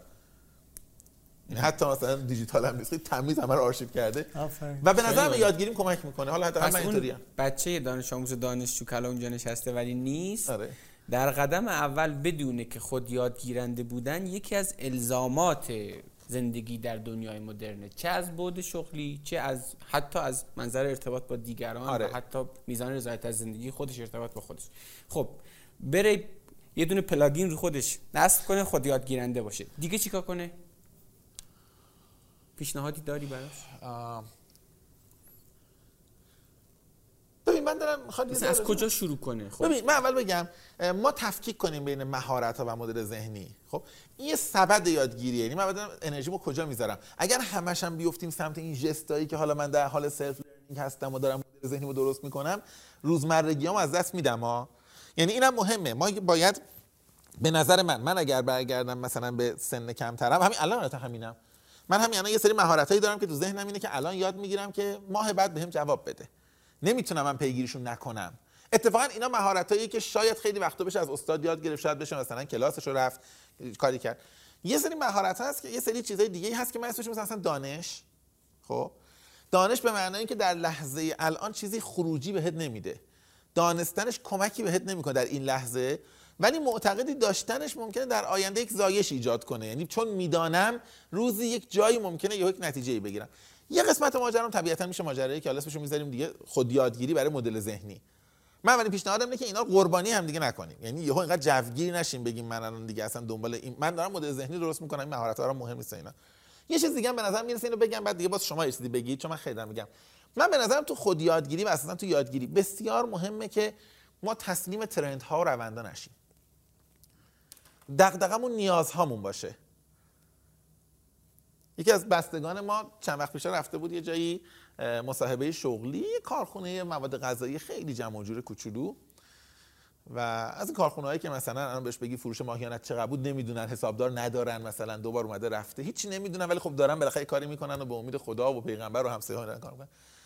بعد اون مصاحبه شما مصاحبه کننده که اتفاقا مدیر کارخونه بود داشت پرسیده بود که شما بیشترین وقت تو چی می‌ذاری؟ این گفته بود که من اکسل بلدم و الان دیگه دارم مثلا VBA یاد می‌گیرم ماکرو نویسی یاد می‌گیرم. سعی کنم یه ذره بتونم کارهای بهتر حرفه‌ای تر بکنم.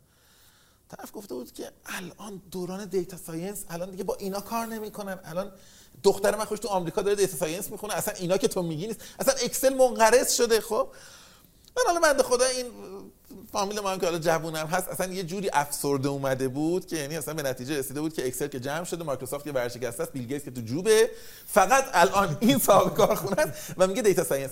خب ببین تصمیم روند شدنه. یعنی اگر این آدم اشتباه کنه و بگه راست میگن من نیفتم تو این بازی قدیمی این بازی 20 سال پیشه. باخته. چون نهایتا data science یاد می‌گیره انقدر یاد نمی‌گیره که researcher حرفه‌ای بشه که. یه سری استفاده خیلی معمولی از سری اپلیکیشن یاد می‌گیره. حالا شاید یه ذره ریاضیات. و نهایتا هم تو همون شرکت یه دونه report می‌خوام برای ماه بعد یه forecasting می‌خوام برای سه ماه بعد پیش بینی نمی‌تونه انجام بده چون data ها اکسل یا اصلا تو اکسل هم نیست و نمی‌تونه انجام بده. به نظرم اینم مهمه که ما تسلیم روندها تسلیم مدا نشیم. شما دیگه بگید چیز دیگه بعد من من در مورد این کنم. سبک مناسب که داری میگی من تو نوشته های قدیمیت خوندم که توی محمد رضا بعض وقتا کتاب رو رونویسی می‌کنی آره. برای اینکه بفهمی. من خودم این کارو کردم.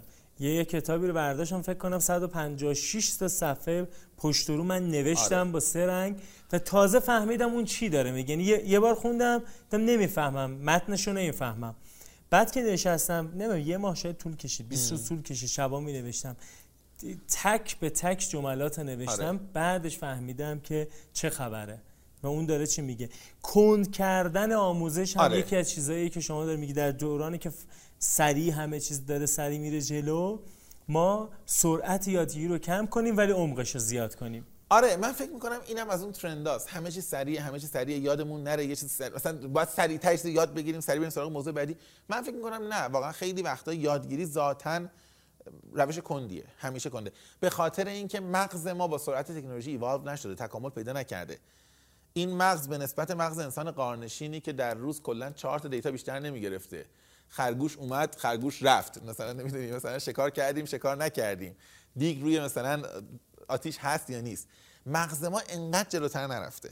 همینقدر data رو می‌تونه process کنه پردازش کنه. پس این حجم داده جدید تصور این که من چون اینها وجود دارد لابد منم می‌تونم استفاده کنم به نظرم فرض غلطیه. من به نظرم من کتابی هم دیدم اسمش الان یادم نمیاد ولی چیزی بود شبیه این که حالا اسمش میگم بعد سرچ کنیم. شبیه این بود که زندگی در عصر اطلاعات در اینفورمیشن ایج برای آدم هایی که مغزشون هنوز هانتر گدرره در حد شکارچی و جمع کردن مثلا شکار و ایناست آدمی با این مغز در جهان مدرن چجور از زندگی کنه؟ و همه حرفش همین بود که یهو اشتباه نکنیم ما ابزارمون قدیمیه ولو اینکه در جهان جدید زندگی می‌کنیم. اینجا من یه بحثی دارم اینه که ما نیازهای واقعی خودمون رو ببینیم بریم سمت آموزش اینجوری داریم. این مثلا آقا یا خانومی که مثلا 18 19 سالش اینجا نشسته نیازهای واقعیش رو چجوری تشخیص بده؟ یک. دو همه که یه بارم صحبت کردیم گفتیم مهارت تکنیکال دو ضرب در دوش میشه چهار. ولی یه سری مهارت ها هستن. اون چیزی گفتی گفتیم مثل مهارت استراتژیک مثل اینا دیگه دو ضرب در دوش چهار نیست. خروجیاش خیلی بیشتر و متفاوته. اینم به عنوان حالا یه سرنخ می‌تونید اینجا مطرحش کنید. نیازه نمی‌دونم واقعا چی بگم. به خاطر اینکه خیلی به نگاه شخصی برمیگرده. من بذار چیز دیگه بگم. به جای نیازه. تو داری برای هم مخاطب 18 19 ساله می‌گیری. من میگم سرگردانی یا وندرینگ رو برای یک مقطع سنی به رسمیت بشناسیم. خب ما الان در دنیایی نیستیم که بخوایم مستقیم به یه آدم بگیم تو الان 18 سالته برنامه ریزی کن می‌خوای وقتی 30 سال شد چی کاره بشی؟ چی دوست داری؟ البته که ما قدیمی سنت رو داشتیم که 7 سالمون هم بود راجع مثلا 18 سال و 30 سال و 40 سال میپرسیدن. ولی اگر داشتم من یه مثالی از سالیان سال می‌زنم. خیلی ساله. میگم به عنوان یه چالش فکری به این فکر کنیم که به بچه‌مون 30 سال بعد کار تولد چی میدیم. من به نظرم هر کی به این جواب بده آدم نادانیه. اصلا اصلا معلوم نیست. خب بعد در چه شرایطی که ما حتی تصور نه یعنی من میگم مثلا کتاب کادو خواهیم دار اصلا ممکن وجود نداره عطر ممکنه بدیم ممکن اصلا اون روز یه تکنولوژی باشه که مثلا دکمهشو می‌زنن اون برو حس کنه. خب هیچ چیزی وجود ندارد امروز در جهان ما که من با اطمینان بگم من اینو کادو خواهم داد. خب اون وقت چه تصور باطلیه که من الان بیام یه آدم 18 ساله رو برای جهانی که اینقدر نامطمئنه بگم تو هدف تو بذار. اول پیش بینی کن جهان به کجا می‌رود. استعداد خودم کامل بفهم. مسیرش هم تشخیص بده. گام یکش هم بردار. من به نظرم اصلا این ناخواسته ناامید می‌کنه. این طرف یه تلاشی می‌کنه و بعد احساس می‌کنه من بارها اینو حداقل تو ایمیل ها پیام زیاد می‌گیرم.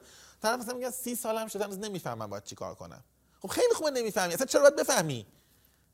می‌دونی چرا باید یه آدم سی ساله در جهان متلاطم امروز فهمیده باشه می‌خواد چیکار کنه؟ هنوز می‌تونی وندرینگ داشته باشی هنوز ممکن تو شغل داشته باشی میگم سرگردانی اصلا اگر بار معنای منفی نداره ولگردی. خب آدم بره یه جا اینو دوست نداره یه کار دیگه انجام بده یه جای دیگه حرکت دیگه انجام بده. من فکر کنم اول به رسمیت بشناسیم که سرخورده نشیم. یه دورانی رو برای آزمایش و خطا برای تجربه کردن بذاریم. هیچ روشی بهتر از این که من تست کنم ببینم میفهممش دوستش دارم نیست. همون چیزی که حالا چیکسنت‌میهایی توی کتابش می‌گفت به اسم flow برم ببینم واقعا منو تو حالت flow می‌بره منو در این سرمستی می‌بره که اصلا نفهمم چه ماجرایی. اگر دیدم به این حالت می‌بینم خب این مهارت مال منه. چون اصلا شغل جدیدی آره. ایجاد شده که flow ی تو اونجاست. آره. من اصلا فکر می‌کنم ما یه باگی که داریم نمی‌دونم ما این که میگیم همه می‌تونن همه چی یاد بگیرن. همه می‌تونن همه کاره بشن. یعنی خیلی است بدیه می‌دونی؟ بپذیریم خیلی هم خیلی کارا نمی‌تونیم بشیم. و تا زمانی که تست نکنیم نمی‌فهمیم که نمی‌تونیم بشیم. به تجربه کنیم اصلا. آره به تجربهش کنیم آره. من از فکر می‌کنم اینه این دوران رو به رسمیت بشناسیم شاید کمک کنه. نه نظر شما چیه. امین افتاده این حرف نمی‌زنه. تو هم که اونوری من یه چیزی این مهارت تکنیکال و مهارت مثل تفکر استراتژیک گفتی خروجیش دو ضرب در دوش چهار نیست هم یه ذره باز کن. شاید این روش برنامه ریزی همون افراد یا هر سنی باشه. ببین این اونوریا که داری میگه خیلی متنوع یعنی نمیشه یه جاش داد. ولی من کلا برای شروع خودآموزی و یادگیری من برای شروع خودآموزی پیشنهاد نمی کنم شاید اینطوری بشینیم. مثلا من می‌خوام تفکر استراتژیک یاد بگیرم تفکر سیستمی. ولی یه پیشنهاد دارم در راسته اون مدل ذهنی که گفتیم. ببین آدم از کسی یاد می‌گیره که دوستش داشته باشه. خب؟ یعنی من اگر من اگر مثلا آقای فرض کن ریچارد برانسون حسی بهش ندارم پول داره که باشه موفقه که موفقه ویرجین همیشه شعبه داره که داره. اگر من به این آدم یه دلبستگی ذهنی نداشته باشم نمی‌تونم از این مدل ذهنی اقتباس کنم. خب؟ من پیشنهادم اینه که اگر آدم خواهد مدل ذهنی اقتباس کنه آدمایی که دوستشون داره پیدا کنه. آدمی که من اصلا دوست داشتم جای این باشم. من اصلا رویام این بود که الان اونجایی که نشسته من باشم اون حرفی که اون می‌زنه من گفته باشم. نمی‌دونم تا حالا نوشتم پیش اومده من بارها شده. یکی چیزی گفته میگم ای کاش تو اینو نگفته بودی من نوشته بودم. تو چرا اینو نوشتی آخه؟ چرا نشد من بنویسم؟ می‌دونی؟ چرا فلان که تو هستی من نیستم؟ اگر چنین آدمی هست و ما اینقدر حس تحسین بهش داریم یادگیری مدل ذهنی رو با این الگوریتم بریم جلو که هر روز در هر تصمیممون بگیم اگر فلانی بود اینجا چه تصمیمی می‌گرفت؟ احتمالا دفعه اول نمی‌تونیم بگیم. بعد بریم هی جستجو کنیم این سواله بمونه. تو زندگیش تو مصاحبه هاش تو حرفاش تو تصمیم های واقعیش آروم آروم اینو اگه پر کنیم شاید یادگیری مدل ذهنی برای اول مسیر اینطوری راحت تر باشه. نمی‌دونم. من به این برای آدم جوونم قابل پیگیریه. آدم 18 19 ساله رول مدل می‌تونه پیدا کنه. و بعد سعی کنه آروم آروم و همیشه سوالش که اون اگر بود چه می‌کرد؟ الان تب کتابخانیه. این تب کتابخانی که کتابم زیاد دارم معرفی می‌کنن آیا کتاب این روش است یا ابتداش گفتیم نه؟ روش یادگیری اون سبک مناسبه ممکنه هر چیزی تو راجع باشه به این می‌خواستی یه چیز دیگه بود. بعدش این کتاب یعنی بریم کتاب. نه من این چیز فهم خواستم تاکید کنم. کن. تاکید می‌کنم من این پادکستی جدیدن گوش میدم به همه توصیه می‌کنم هوبرمن لبه اسمش بعد این یه قسمت کلا در مورد از دید نوروساینس رو میاد بررسی می‌کنه توی فرایند یادگیری یه تأکیدی که داشتش این بودش که اون بخشی که آدم اشتباه می‌کنه و زجرآوره اشتباه کردن اذیت می‌کنه آدم دیگه. می‌گفت اون فرایند اشتباه کردن جزوی از یادگیری باعث میشه که حالا تثبیت بشه. این روش جدیدی که داری یاد می‌گیری بعد مثلا یه تفکیکی قائل شد بین flow و این چیزه میگفتش که اون flow رو حتما چیز نکنید که flow واسه چیزی که شما یاد گرفتید. اگر دارید زجر می‌کشید تو این دارید اذیت میشید آره. اونو اونو باید بگذرونید تا به این flow برسید. تا یه مقطعی بپذیرید آره. این زجره رو داره. این روز اول قرار نیست آدم حال کنه. آره کاملا منطقی یعنی می‌فهمم چی میگی. آره تذکر به جایی هم بود. سعی کنه یاد گرفتن رو یاد بگیره تا می‌تونه تجربه کنه توی این داستان. اه، چون بخاطر توی این فرآیند شکست خوردن اینا می‌تونه کلی چیز یاد بگیره و همین. سبک ترجیح و سبک مناسب. آره. یعنی بپذیره که اگرم راحت نیست سختیشو تحمل کنه. آره. اگر دنبال مزیت رقابتی و پیشرو بودنه.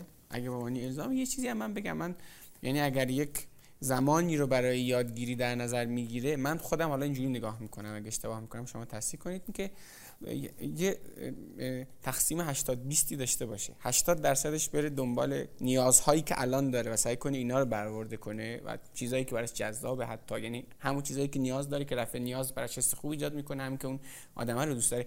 20 درصدش هم سعی کنه توصیه بگیره باز از همون آدمایی که قبولش داره. شاید خود اون یعنی اون کسی که داره معرفی می‌کنه رو قبول داره ولی خود اون موضوع شاید دوست نداره.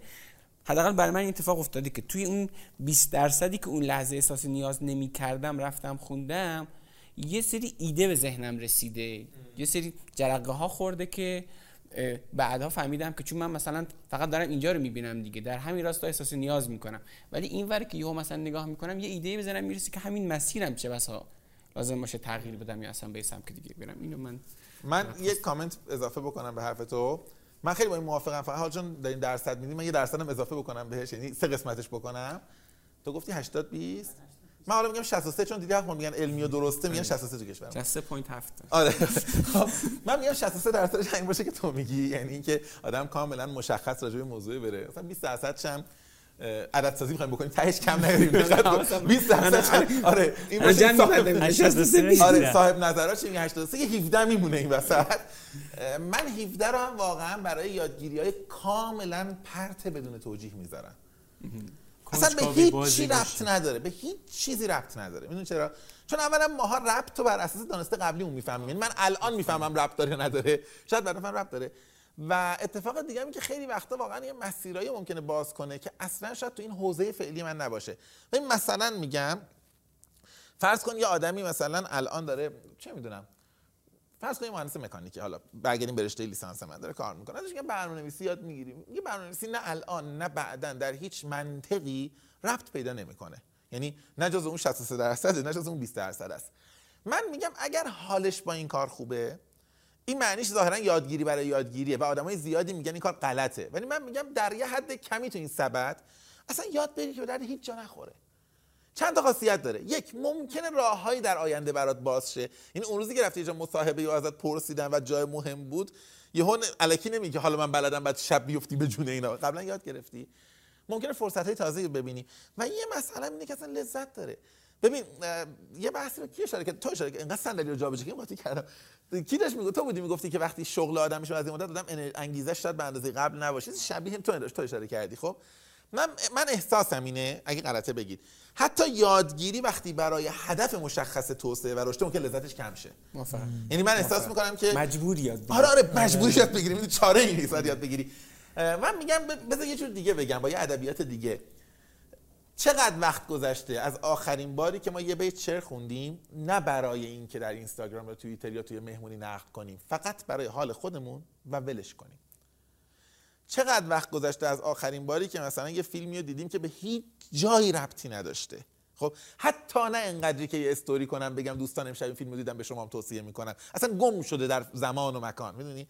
چقدر گذشته از آخرین باری که یه کاری کردی که لذتش به بیخاصیت بوده. من میگم یادگیری که به هیچ جا ربط نداره ولی برام علاقه من در واقع برای من جذابه اون 17 درصده فرصت می‌سازد برای آینده. ممکنه یه ذره بصیرت و اینسایت و شهود به من بده بینش به من بده. و ضمنا می‌تونه لذت ذات لذت یادگیری رو در من زنده کنه. یعنی اون وقت دیگه تو وقتی یه همچین کاری کردی برای یادگیری یه کار دیگه هم یه ذره اجباری یه ذره شوق بیشتر داری. یک قدم رو رو به جلو در راستای خود یادگیرنده شدن دیگه. آره آره آره آره, آره, آره. یعنی در ذات ذات یادگیری برات لذت داره نه یادگیری برای این چون خیلی وقتا دیدم که اینو نقد می‌کنن. مثلا من یه بار حالا نمی‌دونم این آقای ملکیانش حرف می‌زنم خیلی دوست دارم حرفاشون رو واقعا با دقت گوش میدم. خیلی وقت دیدم یه بارش مثلا گفتن اصلا سوالی که می‌پرسی و جوابش تغییری در جهانت ایجاد نمی‌کنه سوال غلطیه. من فکر می‌کنم ایشون یک فرض پنهان نادرستی در پس این جمله دارم که من در هر لحظه تشخیص میدم که چه سوالی تغییری در جهانم ایجاد خواهد کرد. من اگه اینقدر بفهمم اصلا به اون سوال نیاز ندارم خب؟ من چون نمی‌دونم باید جواب سوالو پیدا کنم بعد ببینم جهانم تغییر کرد یا نکرد. من نمیگم تمام زندگیمون دنبال این برای ایشون میگه مثلا کنجکاوی در دوران مدرن به عنوان یک فضیلت تقدیس شده. نباید این کارو بکنی. من فکر می‌کنم شاید نباید اینقدر بزرگش دید ولی باید سهمی در سبد زندگی ما داشته باشه در سبد ذهن و زندگی ما داشته باشه. و یافته های تحقیقاتی نشون میده که دقیقا باید 63 درصد رو وقت 63 درصد؟ آره 67 درصد. خب این بحث رو بخوایم با این سوال جمع بندی کنیم. متمم سرشار از کلید واژه هاست درس های مختلف آره. هم برای مهارت های شغلی هم برای آره. مهارت های فردی حتی زنگ تفریح ها آره. و سایت تکمیلیش مثل با متمم یک فرد برای شروع خودآموزی یاد... یادگیریش می‌تونه به اینجا به متمم تکیه کنه الان انتظار داریم من این تیزر بیام بگم بله متمم سریع ثبت نام کنید نه نمی‌تونه می‌تونه بخشی از اون 63 درصد ببین چون ببین من, ببین من, خودم خیلی چیزا رو از اونجا آره، یاد گرفتم. من خودم هم خیلی از متمم یاد می‌گیرم خب؟